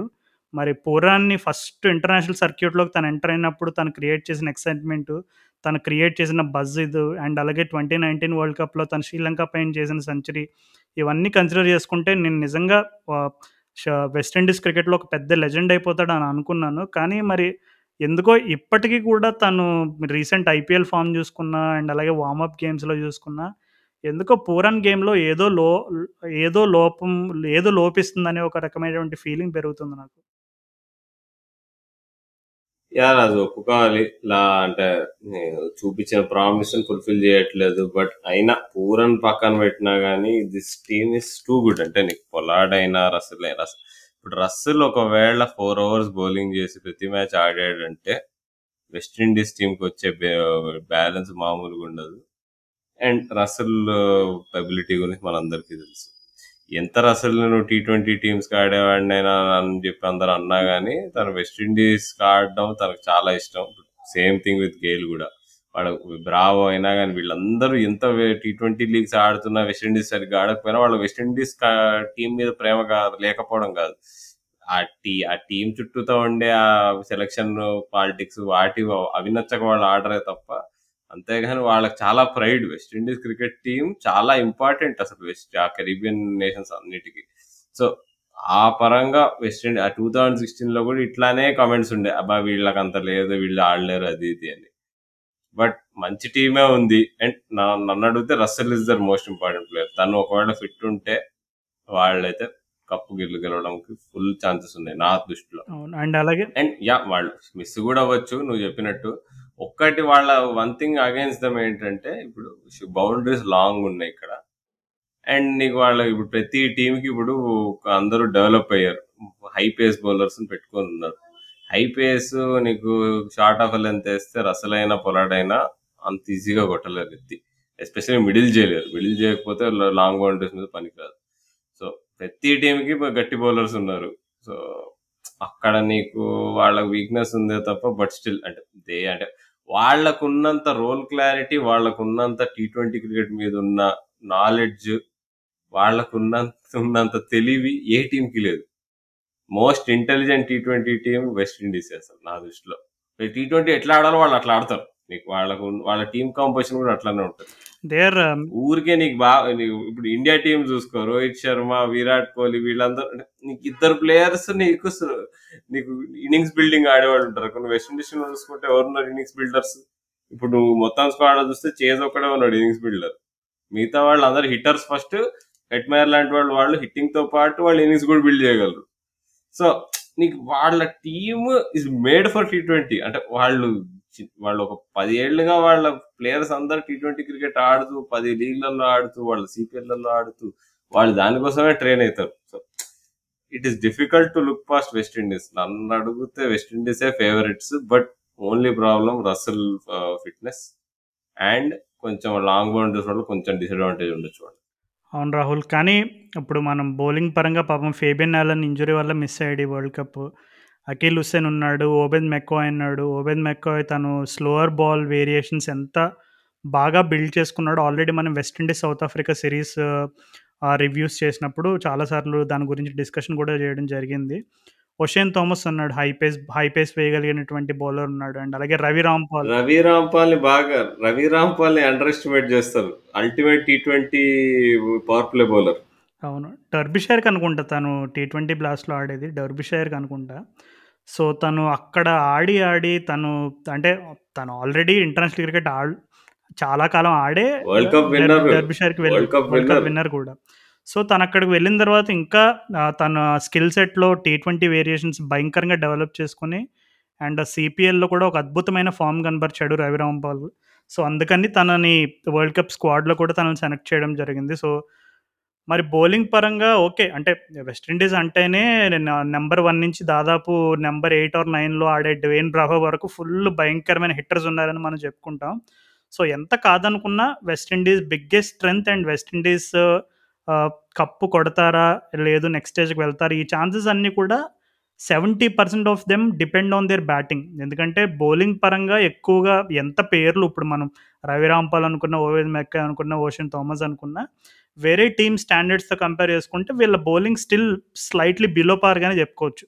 సో, బ్యాటింగ్ పరంగా కనుక ఎవరైనా ఇప్పుడు ఎక్స్‌పీరియన్స్ అయిన Pollard, Chris Gayle, Russell Bravo లాంటి వాళ్ళైనా లేదు అప్పుడు నికలస్ పూరన్, హెట్మైర్ ఇలాంటి వాళ్ళు ఇంత హెవీ టీంలో గట్టిగా నీకు ఇద్దరు, ముగ్గురు సరిగ్గా ఆడితే సరిపోతుంది అంటే అందరూ కూడా క్లిక్ అవ్వాల్సిన అవసరం లేదు.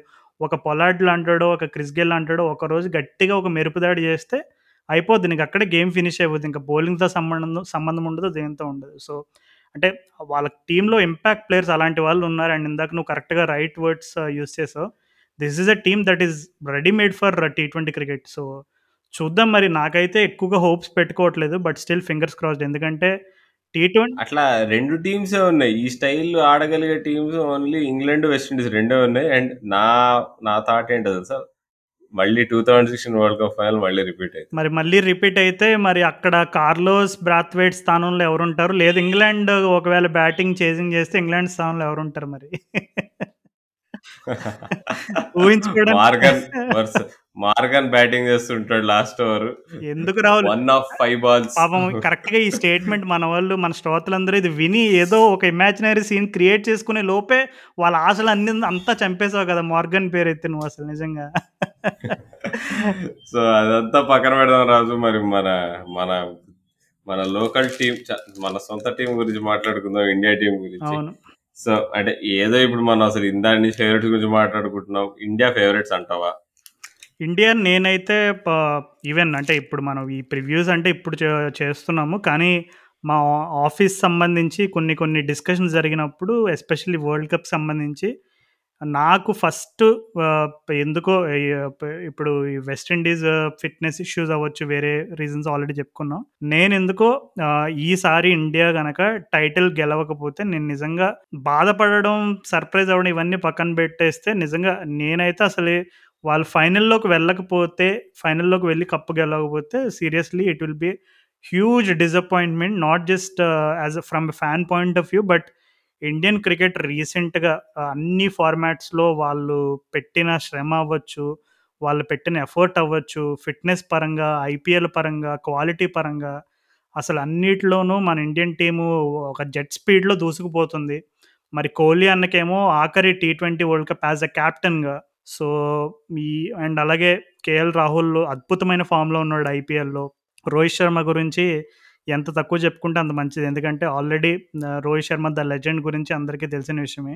అండ్ సూర్యకుమార్ యాదవ్, హార్దిక్ పాండ్యా, ఇషాన్ కిషన్ అండ్ అందరికంటే నాకు బాగా ఇష్టమైన ప్లేయర్ అయిన రిషబ్ పంత్ అండ్ జస్ప్రీత్ బుమ్రా, మొహమ్మద్ షమీ రవీంద్ర జడేజా అసలు ఈ పేర్లు చూస్తుంటేనే వణుకు పుట్టాలి ఉప అపోజిషన్‌కి అసలు నిజంగా. ఎందుకంటే వీళ్ళు ఐపీఎల్ లాస్ట్ టూ ఇయర్స్ ఇంకా ఆల్మోస్ట్ హోమ్ గ్రౌండ్ లాగా అక్కడ చాలా మ్యాచెస్ ఆడారు. సో, ఇందాక మనం పాకిస్తాన్ గురించి ఎలా చెప్పుకున్నాం పాకిస్తాన్ తర్వాత బై రీసెంట్ ఫార్మ్ ఇది మా హోమ్ టీమ్ రా అని చెప్పుకోగలిగేటువంటి చెప్పుకోగలిగేటువంటి అర్హత ఎవరికైనా ఉందంటే అది కేవలం ఇండియన్ టీంకి మాత్రమే. అన్ని అబుదాబిలో, షార్జాలో, దుబాయ్‌లో అన్ని పిక్చర్స్లో అన్ని రకమైనటువంటి ఛాలెంజింగ్ సర్ఫేసెస్‌లో అన్ని రకమైనటువంటి సిచ్యువేషన్స్లో ఆల్రెడీ ఆడేశారు మన వాళ్ళు. అండ్ అలాగే రెండు probably not the strongest but still ఒక స్ట్రాంగ్ టీమ్ అయిన ఇంగ్లాండ్ అంటే వార్మప్ మ్యాచ్‌లో జరిగిన టీంని సంబంధించి మాట్లాడుతున్నాను ఇక్కడ. సో, ఇంగ్లాండ్ అండ్ ఆస్ట్రేలియా రెండు గట్టి టీమ్స్‌ని వార్మప్ మ్యాచెస్‌లో చాలా సునాయాసంగా కొట్టేశారు. సో, మరి ఇవన్నీ చూసుకొని ఇంత ప్రామిస్ చూపించి మరి మన కోహ్లీ అన్న కప్పు గెలవకపోతే మరి చాలా బాధపడతాను. బట్ నేనైతే ఖచ్చితంగా ఇండియా ఫైనల్‌లో ఉంటుందని నేను బలంగా బల్లగుద్ది చెప్తున్నా. I think we will go to semifinals ఎప్పట్లానే semifinals అయితే 100% వెళ్తాము. బట్ ఆ నెక్స్ట్ స్టెప్ దగ్గరనే మనకి మనం ఎప్పుడు కంగు తింటున్నాం. అసల ఆ కంగు తినే ఆహ్, అంశాలేంటో అంటే చెప్పు అసలు మన శ్రోతలకి. ఒకవేళ నిజంగా నువ్వు అనుకున్నట్టే నాకు ఇప్పుడు ప్లేయింగ్ 11లో ఎంతమంది టీ20 స్పెషలిస్ట్ ఉన్నారని చూసుకుందాం. కేఎల్ రాహుల్ టీ20 స్పెషలిస్ట్ అనొచ్చు. రోహిత్‌ని అనలేము. వీకేని అనలేము. పంత్‌ని అనొచ్చు. జడేజాని అనొచ్చు. హార్దిక్ పాండ్యా అనొచ్చు. కానీ హార్దిక్ పాండ్యా ఆడతాడో లేదో తెలీదు. తను బౌలింగ్ ఏయడం అనేది చాలా ఇంపార్టెంట్ స్క్వాడ్ బౌలింగ్ బ్యాలెన్స్‌కి. తర్వాత నీకు బుమ్రాని అనొచ్చు. ఇంకా వరుణ్ చక్రవర్తి ఆడితే వరుణ్ చక్రవర్తిని అన అనొచ్చు. సో, మరి అశ్విన్, శార్దూల్ ఠాకూర్ వరుణ్? చక్రవర్తిని ఆడిస్తారా? అశ్విన్ అండ్ శార్దూల్ ఠాకూర్ గురించి ఏమంటావు? Shardul Thakur is lord. అంటే is not T twenty specialist, is not test specialist, is not anything. Is lord. అంటే అదో వేరే కేటగిరీ. భూవి మనం చూస్తూనే ఉన్నాం ఐపీఎల్‌లో ఫామ్ అండ్ లాస్ట్ 2 ఇయర్స్ నుంచి ఇంజ్యూరీస్, తన ఇన్‌కన్సిస్టెన్సీస్, తను ఓపెనింగ్ స్పెల్‌లో వికెట్స్ తగ్గినాయి అండ్ డెత్‌లో బౌలింగ్ కూడా చాలా తగ్గిపోయింది. మరి మనకు ఇద్దరు ముగ్గురు ప్లేసెస్ తీసుకునే వెళ్తున్నాం. Bumrah, Shami Shami only power play specialist. నీకు షమీని మనం డెత్‌లో we can't depend on Shami. So, మనకు అక్కడ బుమ్రాతో పాటు డెత్‌లో వేసే బౌలర్ ల్యాకింగ్ ఉన్నాడు. అండ్ శార్దుల్ ఠాకూర్ ఎంత లార్డ్ అయినా కానీ రన్స్ బాగా ఇస్తాడు. అంటే బౌలింగ్ పరంగా ఉన్న లోటుపాట్లను చూసుకొని నువ్వు ఇండియా ఎక్కడైనా కొంచెం దెబ్బ తలిగే లేదు. తగిలే బ్యాటింగ్ కూడా అదే కదా! చెప్పాక ఇప్పుడు నేను ఇప్పుడు రోహిత్ శర్మ, విరాట్ కోహ్లీ ఇట్లా ఇద్దరు ప్లేయర్స్ అంటే మనం అంటే ఇప్పుడు మన ఇద్దరిలో ఎవరినైనా డ్రాప్ చేయొచ్చా? చేయలేము. అది మనకున్న ఆ హ్యాండిక్యాప్ మనకి బ్యాటింగ్‌లో. అంటే ఇంకొకటి Rahul already world cup starting first warmup మ్యాచ్‌లోనే Kohli ఏం చెప్పాడంటే ఈ ఇండియా ఇంగ్లాండ్ సిరీస్ ఎప్పుడు ఇయర్ స్టార్టింగ్‌లో ఇండియా ఇంగ్లాండ్ సిరీస్ జరిగినప్పుడు కోహ్లీ డైరెక్ట్‌గా చెప్పేసాడు. నేను ఓపెనింగ్ ఆడతాను ఫిక్స్ అయిపోయాను. టీ ట్వెంటీస్‌లో నేను ఓపెనింగ్ ఆడతానని. కానీ వార్మప్ ఫిక్చర్‌లో ఏం చెప్పాడంటే తను ఓపెనింగ్ ఆడట్లేదు. తను యాజ్ యూజువల్ మళ్ళీ నంబర్ 3 ఆడుతున్నాడని చెప్పాడు. So, Rohit Sharma and. KL Rahul టా టాప్‌లో ఉంటారు. నంబర్ 3 వచ్చేసి విరాట్ కోహ్లీ ఉంటాడు. నంబర్ 4 నుంచి నంబర్ 7 వరకు ఎవరు ఉండే అవకాశం ఉంది? ఎవరు ఉంటే గేమ్ ప్లే ఎలా ఉండబోతుంది? న నంబర్ ఫోర్ వచ్చేసి పంత్ ఉంటాడు రాజు. పంత్, పంత్ తర్వాత నంబర్ ఫైవ్ వచ్చేసి ఒకవేళ హార్దిక్ పాండ్యా ఆడితే నంబర్ ఫైవ్ హార్దిక్ పాండ్యా ఉంటాడు. హార్దిక్ పాండ్యా లేకపోతే సూర్యకుమార్ యాదవ్ ఆడిస్తారు. హార్దిక్ పాండ్యా ఆర్ సూర్యకుమార్ యాదవ్ వీళ్ళిద్దరిలో ఒకళ్ళు ఆడతారు నంబర్ 5. నంబర్ 6 వచ్చేసి నీకు జడేజా ఉంటాడు. జడేజా తర్వాత నీకు నంబర్ 7 వచ్చేసి నీకు ఠాకూర్ లేదా భువి వచ్చు. అంటే బౌలింగ్ పరంగా ఇంకా మనకి సరిపడినంత డెప్త్ లేదంటావా? అవును. అంటే మనకి ప్రాబ్లమ్ ఏంటంటే రాజు మనకి ఆల్ రౌండర్స్ లేరు. నీకు ఆల్ రౌండర్స్ ఎవరున్నారు అనుకుంటే నీకు భువి, ఠాకూర్ తప్ప నీకు ఎవరు బ్యాటు, బాల్ యూనిట్ స్కిల్ ఉండే ప్లేయర్స్ లేరు జడేజాని తప్పించి. సో, నీకు అందుకే హార్దిక్ పాండ్యా బౌలింగ్ వేయడం అనేది చాలా ఇంపార్టెంట్. తను ఫోర్ ఓవర్స్ అనుకో హార్దిక్ పాండ్యా నీకు కంప్లీట్ డిఫరెంట్ బ్యాలెన్స్ వస్తుంది టీంలో అంటే శార్దుల్ ఠాకూర్ సెలెక్షన్ పరంగా కూడా నాకు తెలిసి తనని అక్షర్ పటేల్ ఒరిజినల్‌గా స్క్వాడ్‌లో ఉన్నాడు 15లో. కానీ అక్షర్ పటేల్‌ని తీసి శార్దుల్ ఠాకూర్‌ని యాడ్ చేయడానికి నాకు తెలిసి one of the biggest reason ఏంటంటే ఇంకా హార్దిక్ పాండ్యా పైన డౌట్స్ ఉన్నాయి. తను మరి బౌలింగ్ ఫిట్‌నెస్ అనుకున్నంత సంపాదించలేదనేటువంటి డౌట్స్ ఉన్నాయి. సో, ఆ కారణం చేతనే శార్దూల్‌ని సెలెక్ట్ చేశారని నేను అనుకుంటున్నా. సో, అదే అక్కడ దానివల్ల నాకు తెలిసి ఇప్పుడు నంబర్ 6 జడేజా ఆడాల్సొస్తది అనుకుంటున్నా నేను. సో, మరి ఇంకా స్పిన్ చూసుకుంటే మరి రాహుల్ చహర్ ఉన్నాడు. అండ్ నీకు ఆప్షన్ లేదు రాజు మరి రాహుల్ చహర్ ఆడాలి, వరుణ్ చక్రవర్తి ఇద్దరు ఆడతారు. రాహుల్, వరుణ్ అశ్విన్ అండ్ జడేజా. అశ్విన్ స్టార్ట్ అయితే అవ్వడు. ఒకవేళ వరుణ్ చక్రవర్తికి ఇదేంటి ఫిట్‌నెస్ ఇష్యూస్ ఉన్నాయి. వరుణ్ చక్రవర్తి ఫిట్‌నెస్ ఇష్యూస్ గట్టిగా ఉంటే నాకు తెలిసి అప్పుడు వరుణ్ చక్రవర్తి బదులు అశ్విన్ ఆడతారు నాకు తెలిసి. లేకపోతే అశ్విన్ స్టార్ట్ అయితే అవ్వడు. ఎస్పెషల్లీ ఆ ఐపీఎల్ ఎండింగ్‌లో తన పెర్ఫార్మన్స్ చూసిన తర్వాత ఈ పిచెస్ పైన. నాకెందుకో రిషబ్ పంత్, ఇషాన్ కిషాన్ వీళ్ళిద్దరిని ప్రతి మ్యాచ్‌లోని బ్యాక్ చేస్తే ఖచ్చితంగా ఫైనల్‌లో ఏ సైన్ సెమీ నా ఆశ ఏందంటే కోహ్లీ ఇంకా విరాట్ కోహ్లీ అంటే ఐడియల్ దిస్ ఈజ్ నేను హైపోథెటికల్‌గా మాట్లాడుతున్నా. కోహ్లీ ఇంకా రోహిత్ శర్మ ఇద్దరిలో ఒకళ్ళు కూర్చొని ఇషాన్ కిషన్ టీంలో చూడాలి. అప్పుడు మంది పర్ఫెక్ట్ టీ ట్వంటీ టీం అవుతుంది అంటే నిజమే రాహుల్. అంటే ఇప్పుడు present current modern day T twenty impact players and ఈ రకమైనటువంటి కొన్ని క్వశ్చన్స్ని తీసుకుంటే నువ్వు చెప్పిన స్టేట్మెంట్ వినడానికి, ఊహించుకోవడానికి కూడా చాలా ఎక్సైటింగ్ ఉంటుంది కానీ still at the end of the day experience does count. ఇప్పుడు మనం వెస్టిండీస్ టీం చూసుకుంటే వెస్టిండీస్ టీంలో ఎందుకు మనం ఇప్పటికీ West Indies team number eight ఉన్న నెంబర్ నైన్ ఉన్న టీ ట్వంటీ ఫార్మాట్‌లో అందరూ వెస్టిండీస్ అంటే భయపడ్డానికి ఉన్న బిగ్గెస్ట్ రీజన్ ఏంటంటే they have lots of experience. ఒక్కొక్కరు మూడు నాలుగు వందలు టీ ట్వంటీ లాంటి ఎక్స్‌పీరియన్స్ ఉంది. అంటే డ్వేన్ బ్రావో తీసుకో, క్రిస్ గేల్ తీసుకో, కైరన్ పోలాట్ తీసుకో, ఆండ్రే రసల్ తీసుకో. వాళ్ళు ఆడని కంట్రీ లేదు. వాళ్ళు ఆడని లీగ్ లేదు. సో, ఆ రకంగా ఆ పరంగా చూసుకుంటే ఇప్పుడు రోహిత్ శర్మ అయినా, విరాట్ కోహ్లీ అయినా వాళ్ళిద్దరి క్లాస్ గురించి, పొటెన్షియల్ గురించి, స్కిల్ గురించి చెప్పడానికి అర్హత కూడా లేదు అసలు మనకి. కానీ ఇన్ టర్మ్స్ ఆఫ్ ఎక్స్‌పీరియన్స్ అంటే సిచ్యువేషన్ ఎలా డీల్ చేయాలనేది వాళ్ళు ఐపీఎల్ అంటే హై ప్రెషర్ ఎన్వైర్న్‌మెంట్‌లో చాలా రకమైనటువంటి సిచ్యువేషన్స్ uh, చూశారు మెయిన్‌లీ రోహిత్ శర్మ.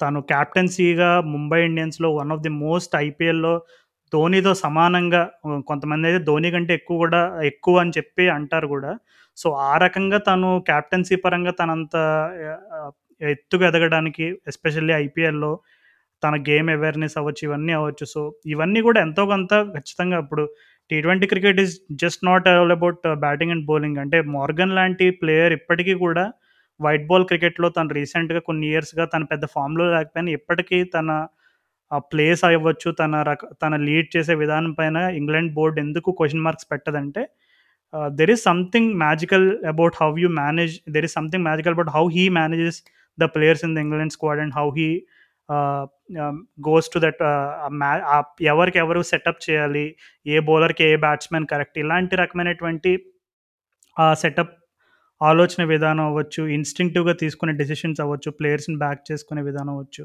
సో, ఇలా కెప్టెన్సీ అంశాలు కొన్ని ఉంటాయి సో, ఆ పరంగా నేను ఎందుకో రోహిత్ శర్మ, కోహ్లీ వాళ్ళిద్దరి అనుభవం అనేది బాగా ఉపయోగపడుతుంది అనేది నా అంశం. అంటే okay. Purely from batting perspective తీసుకుంటే నువ్వు చెప్పింది హండ్రెడ్ పర్సెంట్ వ్యాలిడ్ అక్కడ.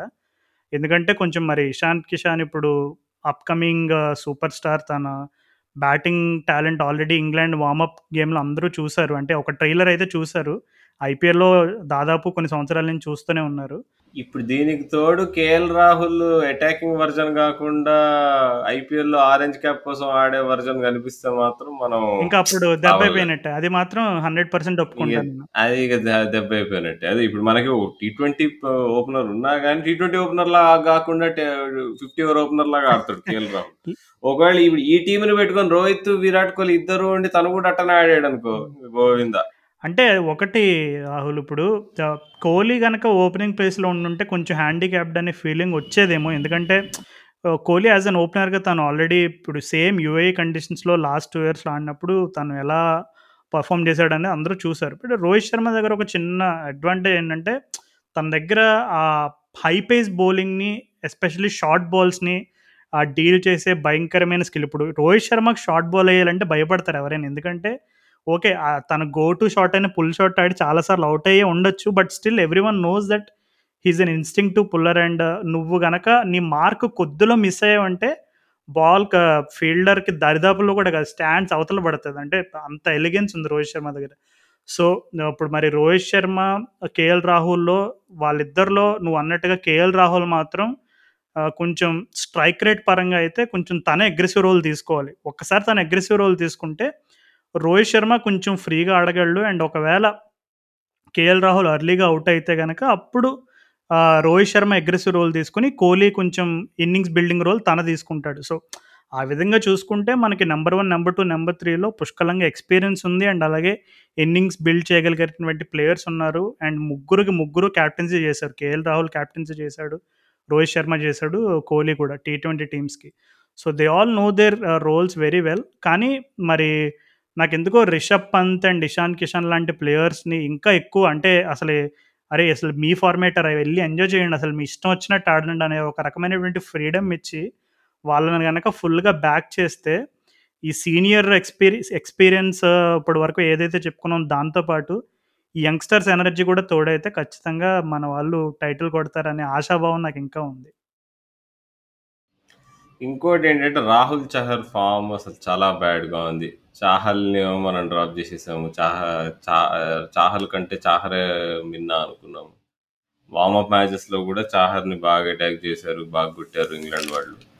సో, అంటే క్వెషన్ మార్క్స్ ఉన్నాయి. పర్ఫెక్ట్‌గా లేదు రాజు స్క్వాడ్. అండ్ అదే చెప్పాక మెయిన్ నా నా అసంతృప్తి ఏదైతే ఉందో మన మన బ్యాటింగ్ కాంపోజిషన్. అది టీ20 టీమ్‌లాగా ఉండదు. అక్కడ మనం దెబ్బడిపోతాం ప్రతిసారి అని అనిపిస్తది నాకు. అవును రాహుల్. అంటే మరి మనం లోతుగా విశ్లేషించుకుంటే ఇప్పుడు మనం దాదాపు చెప్పుకున్న ప్రతి టీంలోనూ ఎక్కడొక చోట వీక్ లింక్స్ అయితే ఉన్నాయి.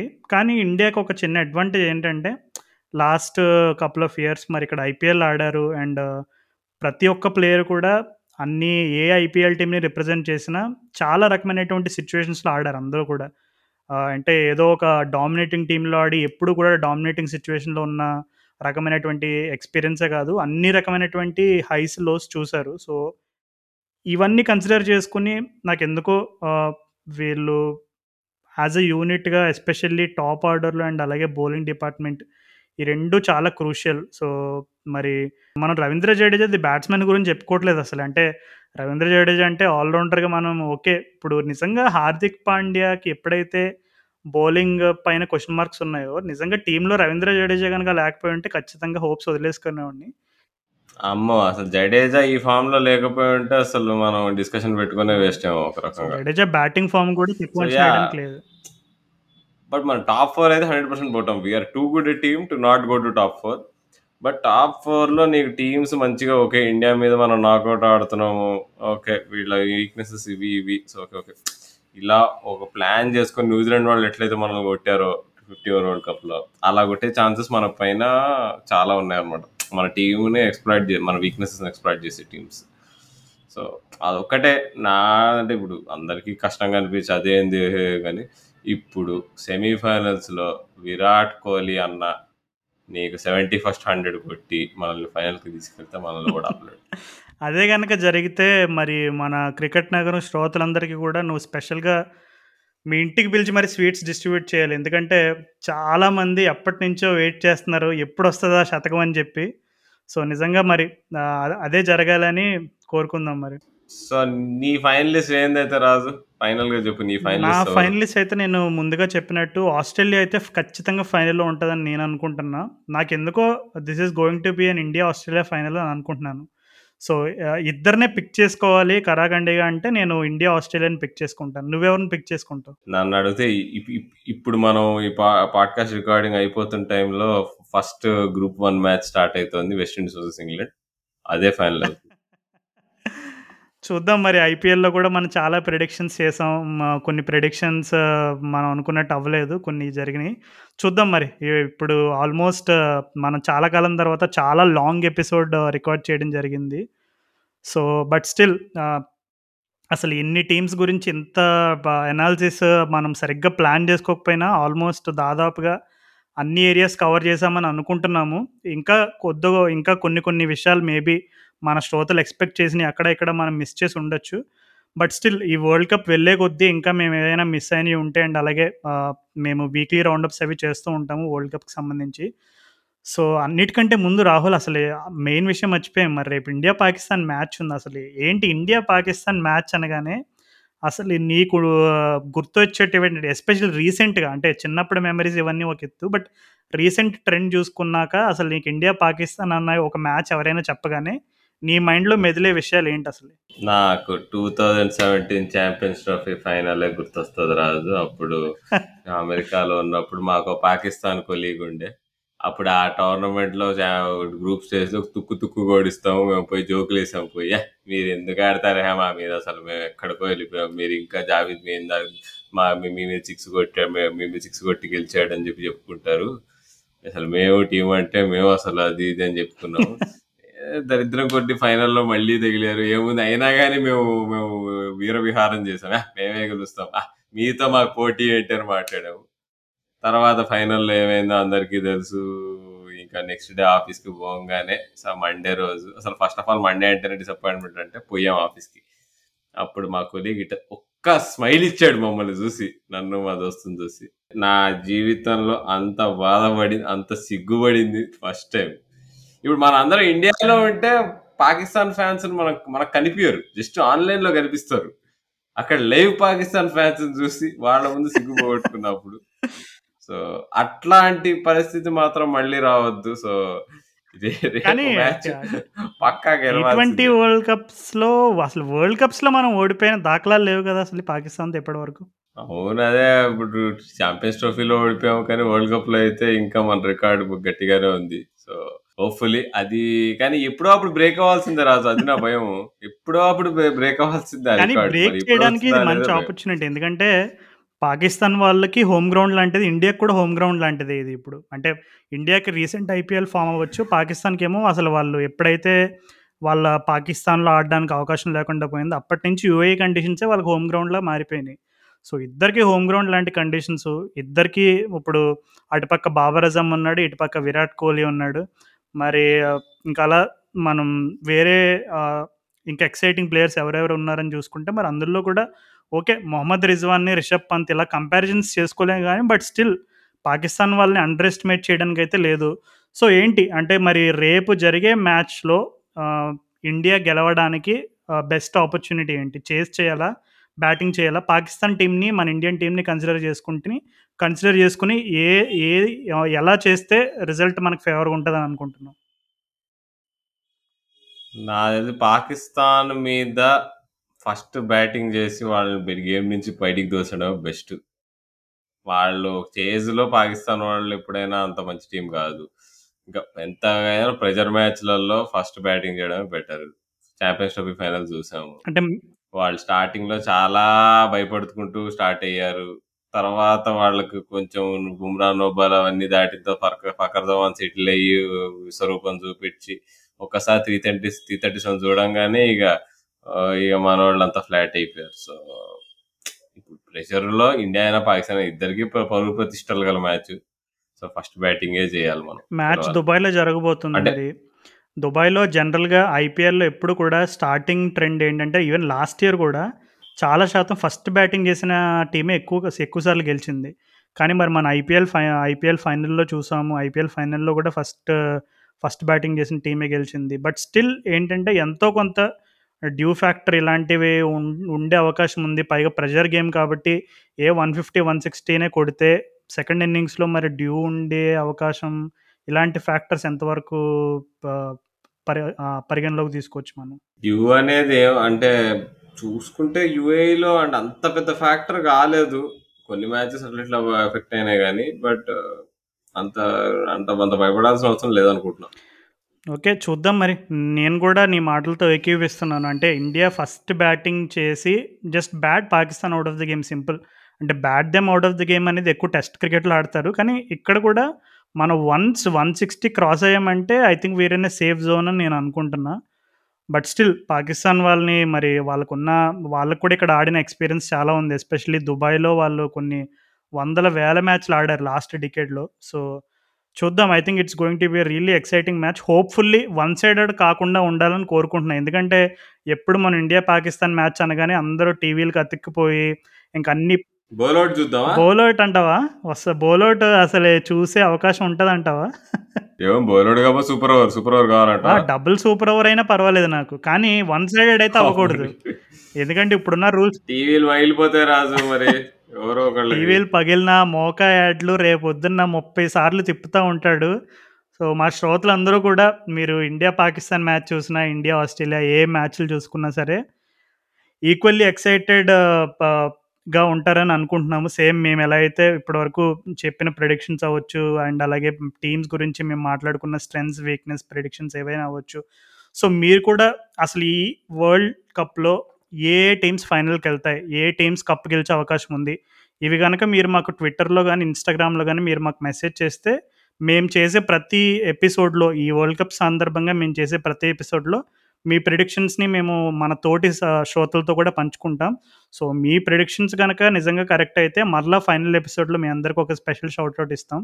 సో ఆ ఈ వరల్డ్ కప్ జరిగినంత కాలం కూడా మీకు వరల్డ్ కప్కి సంబంధించి లేదు క్రికెట్కి సంబంధించి ఏ ముచ్చట చెప్పుకోవాలనుకున్నా మాతోటి మా క్రికెట్ నగరం టీం తోటి మా ఇన్స్టాలో కానీ మా ట్విట్టర్లో కానీ మేము ఎక్కువ యాక్టివ్గా ఉంటాం. సో దయచేసి మీరు అక్కడ మమ్మల్ని ట్యాగ్ చేసి మాతో ముచ్చట్లు చెప్పొచ్చు. అండ్ uh, వింటూనే ఉండండి క్రికెట్ నగరం. ఇప్పటి వరకు మేము చేసిన అనాలిసిస్ కనుక మీకు నచ్చినట్లయితే మీ ఫ్రెండ్స్ తోటి ఇంకా మన తెలుగు క్రికెట్ అభిమానులు చాలామంది ఉన్నారు. ఈ ఇండియాలోనూ ఉన్నారు అబ్రాడ్లో కూడా ఉన్నారు. సో వాళ్ళందరితో కూడా షేర్ చేయండి. మా క్రికెట్ నగరం పాడ్కాస్ట్ ఉందనేది ఒకటి గుర్తించేలా చేయడానికి మీరు కూడా మీ చిరు చిరు ప్రయత్నం చేస్తారని ఆకాంక్షిస్తూ మరలా మనం కలుసుకునేంత వరకు నా తరఫు నుండి రాహుల్ తరఫు నుండి టాటా అండ్